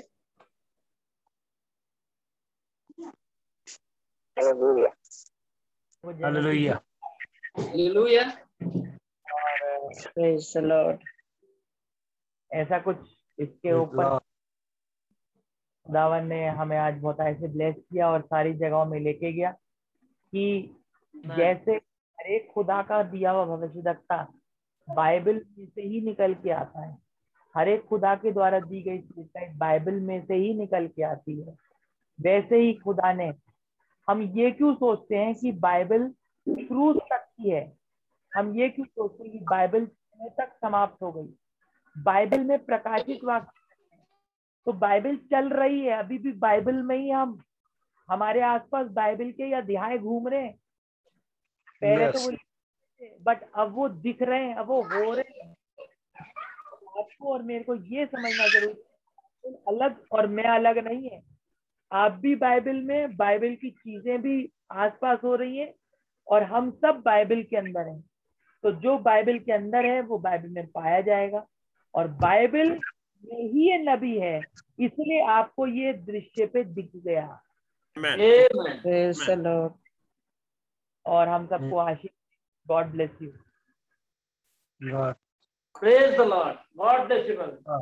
God bless तो टाइम को देखते हुए चूँकि टाइम काफ़ी हो गया है आज बस यही बंद करते हैं ठीक है? प्रेस लॉर्ड क्योंकि थोड़ी सी लेट स्टार्ट हुए थे और काफ़ी टाइम भी हो गया है। आज हम लोग दुआ करेंगे भाई जोशा हमारी हेल्प करेंगे क्योंकि आपकी आवाज़ क्लियर आ जाती है। Amen. दुआ करते हैं। खुदावन यीशु मसीह हम आपका बहुत धन्यवाद देते हैं आपके प्यार के लिए आपके अनुग्रह के लिए। खुदावन Yes, आज एक खास पीढ़ी में आपने हमें रखा है खुदावन थैंक यू लॉर्ड आप अच्छे प्रभु। प्रकाशित वाक्य के अंदर कैसे हम चल रहे हैं ये Yes, दिखाया। आज. वो कहानी क्रूस तक के खत्म कर देता है। जब यीशु मसीह के बारे में उससे पूछा जाए तो यही बोलता है कि उसने हम पे हमारी लिए जान दी। क्रूस और अब सब काफ़ी खत्म हो गया। बट आपका धन्यवाद देते हैं कि आपने हमें समझाया आज इस नबी के माध्यम से ही कि मसीह तो क्रूस से चालू होता है और खुदावन हमें आगे तक जाना है। हम आपका बहुत Yes. बहुत धन्यवाद। कि Yes, आपने Lord. हमारे लिए भेजा कि हमारी अंतिम आँखें जाए। हमारे को ये समझ में आए जो चीज़ें तस्वीर में को जा रही हैं, ये सात कलीसिया काल ये सात कटोरे सात सुरहिया खुदावन ये सारी चीज़ें जो दिखाई जा रही हैं वो बड़ी वेश्या वो नया यरूशलेम। खुदावन सारी चीज़ें आपने हमें इस नबी के द्वारा दिखाई हैं। आपने इसको अकेले नहीं भेजा पर आपने इसको प्रमाणित किया। अलौकिक उनमें आवाज़ थी। और आपका धन्यवाद देते हैं कि ये ना तो आपके वचन से दाएँ मुड़ा और ना बाएँ मुड़ा खुदा हर एक बात जो कही गई वो आज तक के पूरी होती है खुदा Yes, man. वाणी करी थी कि एक समय आएगा कि एक औरत या तो राष्ट्रपति या राष्ट्र या राष्ट्रपति या उपराष्ट्रपति अमेरिका की बनेगी। खुदावन कैसे पचास साठ साल पहले वाली बात देख के बोल दी थी। कहा था कि मैं देखता हूँ कि एक औरत उठती है। और आज हम उस भविष्यवाणी को पूरा होता हुआ देख रहे हैं। प्रभु। कितनी सारी चीज़ें घट चुकी हैं। और अब बस अब आपने ये समय दिया है खुदावन की। हम आपकी आमद को पहचाने और अब यहाँ से जाए आप जलाल पाए हर एक भाई बहन को बहुत आय से ब्लेस करें जिन्होंने अपना कीमती समय दिया। हम जानते हैं देखो उस बड़े और भयानक दिन के आने से पहले। मैं तुम्हारे सामने एलिया नबी को भेजूँगा खुदा Amen. जानते हैं ये मीटिंग ना सिर्फ़ हमने रिकॉर्ड करी है पर ये मीटिंग खुदावन ये मीटिंग हमने ही नहीं देखी पर ये मीटिंग खुदावन स्वर्ग में भी चली है Yes, और ये. Yes, man. और आपने एलिया नबी का संदेश इन भाई बहनों को दे दिया है Amen. Yes. पर खुदावन ये से एक्सेप्ट करें या रिजेक्ट करें खुदावन. मेरी आप गुजारिश है कि हर एक दुनियावी चीज़ को ये हल्का समझें और ये आपके महान काम को सबसे उत्तम Yes. समझें. और डिमांड करता है कि वो उस धधकते भट्टे के दिन से बच जाए उस आने Amen. वाले तूफ़ान से आने वाली परेशानी से बच जाए। इसलिए नबी को भेजा जा रहा है। नहीं तो के सियासत के सामने हमें जवाब देना भारी पड़ जाएगा। Oh, सच बात है। था पर फिर भी हमने इस जीवन के मार्ग को एक्सेप्ट किया नहीं। खुदावन Yes. हमारी आपसे यही गुजारिश है कि हम उस तरफ़ ना हो जहाँ पर आप आपका नाम जलाल पाए। हर एक भाई बहन को बहुत ऐसे ब्लेस करें और अपने वचन में और अधिकार पढ़ने का फजल दें। हर एक Yes. शैतानी डाउट और कंफ्यूजन लेके आती है। आपके नाम प्रभु यीशु मसीह में काट डाली जाए. अज़ीज़ भाई पास अजीत पॉल को बहुत आय से ब्लेस करें जिनके द्वारा आपने हमारे करी। हमारे अज़ीज़ भाई क्योंकि लेप्चा को भी आप बहुत आय से ब्लेस करें। दिल खुदावन लगा के आपकी सेवकाई में जुटे हैं। हर एक भाई बहन जो यहाँ मौजूद है भाई जॉन भाई एंड्रू और अरुणाचल के सारे भाई बहन खुदावन सबको आप बहुत आय से नाम बनाम। को आप- हर एक जरूरतों को आप पूरा करें। बड़े धन्यवाद साहब। इसी के नाम मांगते हैं। आमीन। आमीन। हमारे पिता। आप जो आसमान में हैं आपका नाम माना जाए आपकी राज लाई आए आपकी मर्ज़ी जैसे आसमान में पूरी होती है ज़मीन पर भी। हमारी रोज की रोटी आज जिस प्रकार से हम अपने कष्ट को माफ़ करते हैं हमारे कष्ट को माफ़ करें। हमें आजमाइश में राजा बादशाहत कुदरत और जलाल हमेशा पे Amen. God bless you all. God bless you. Praise the Lord. Praise the Lord. Praise the Lord. Praise the Lord. Praise the Lord. Bye. Praise the Lord. Praise the Lord. Praise the Lord.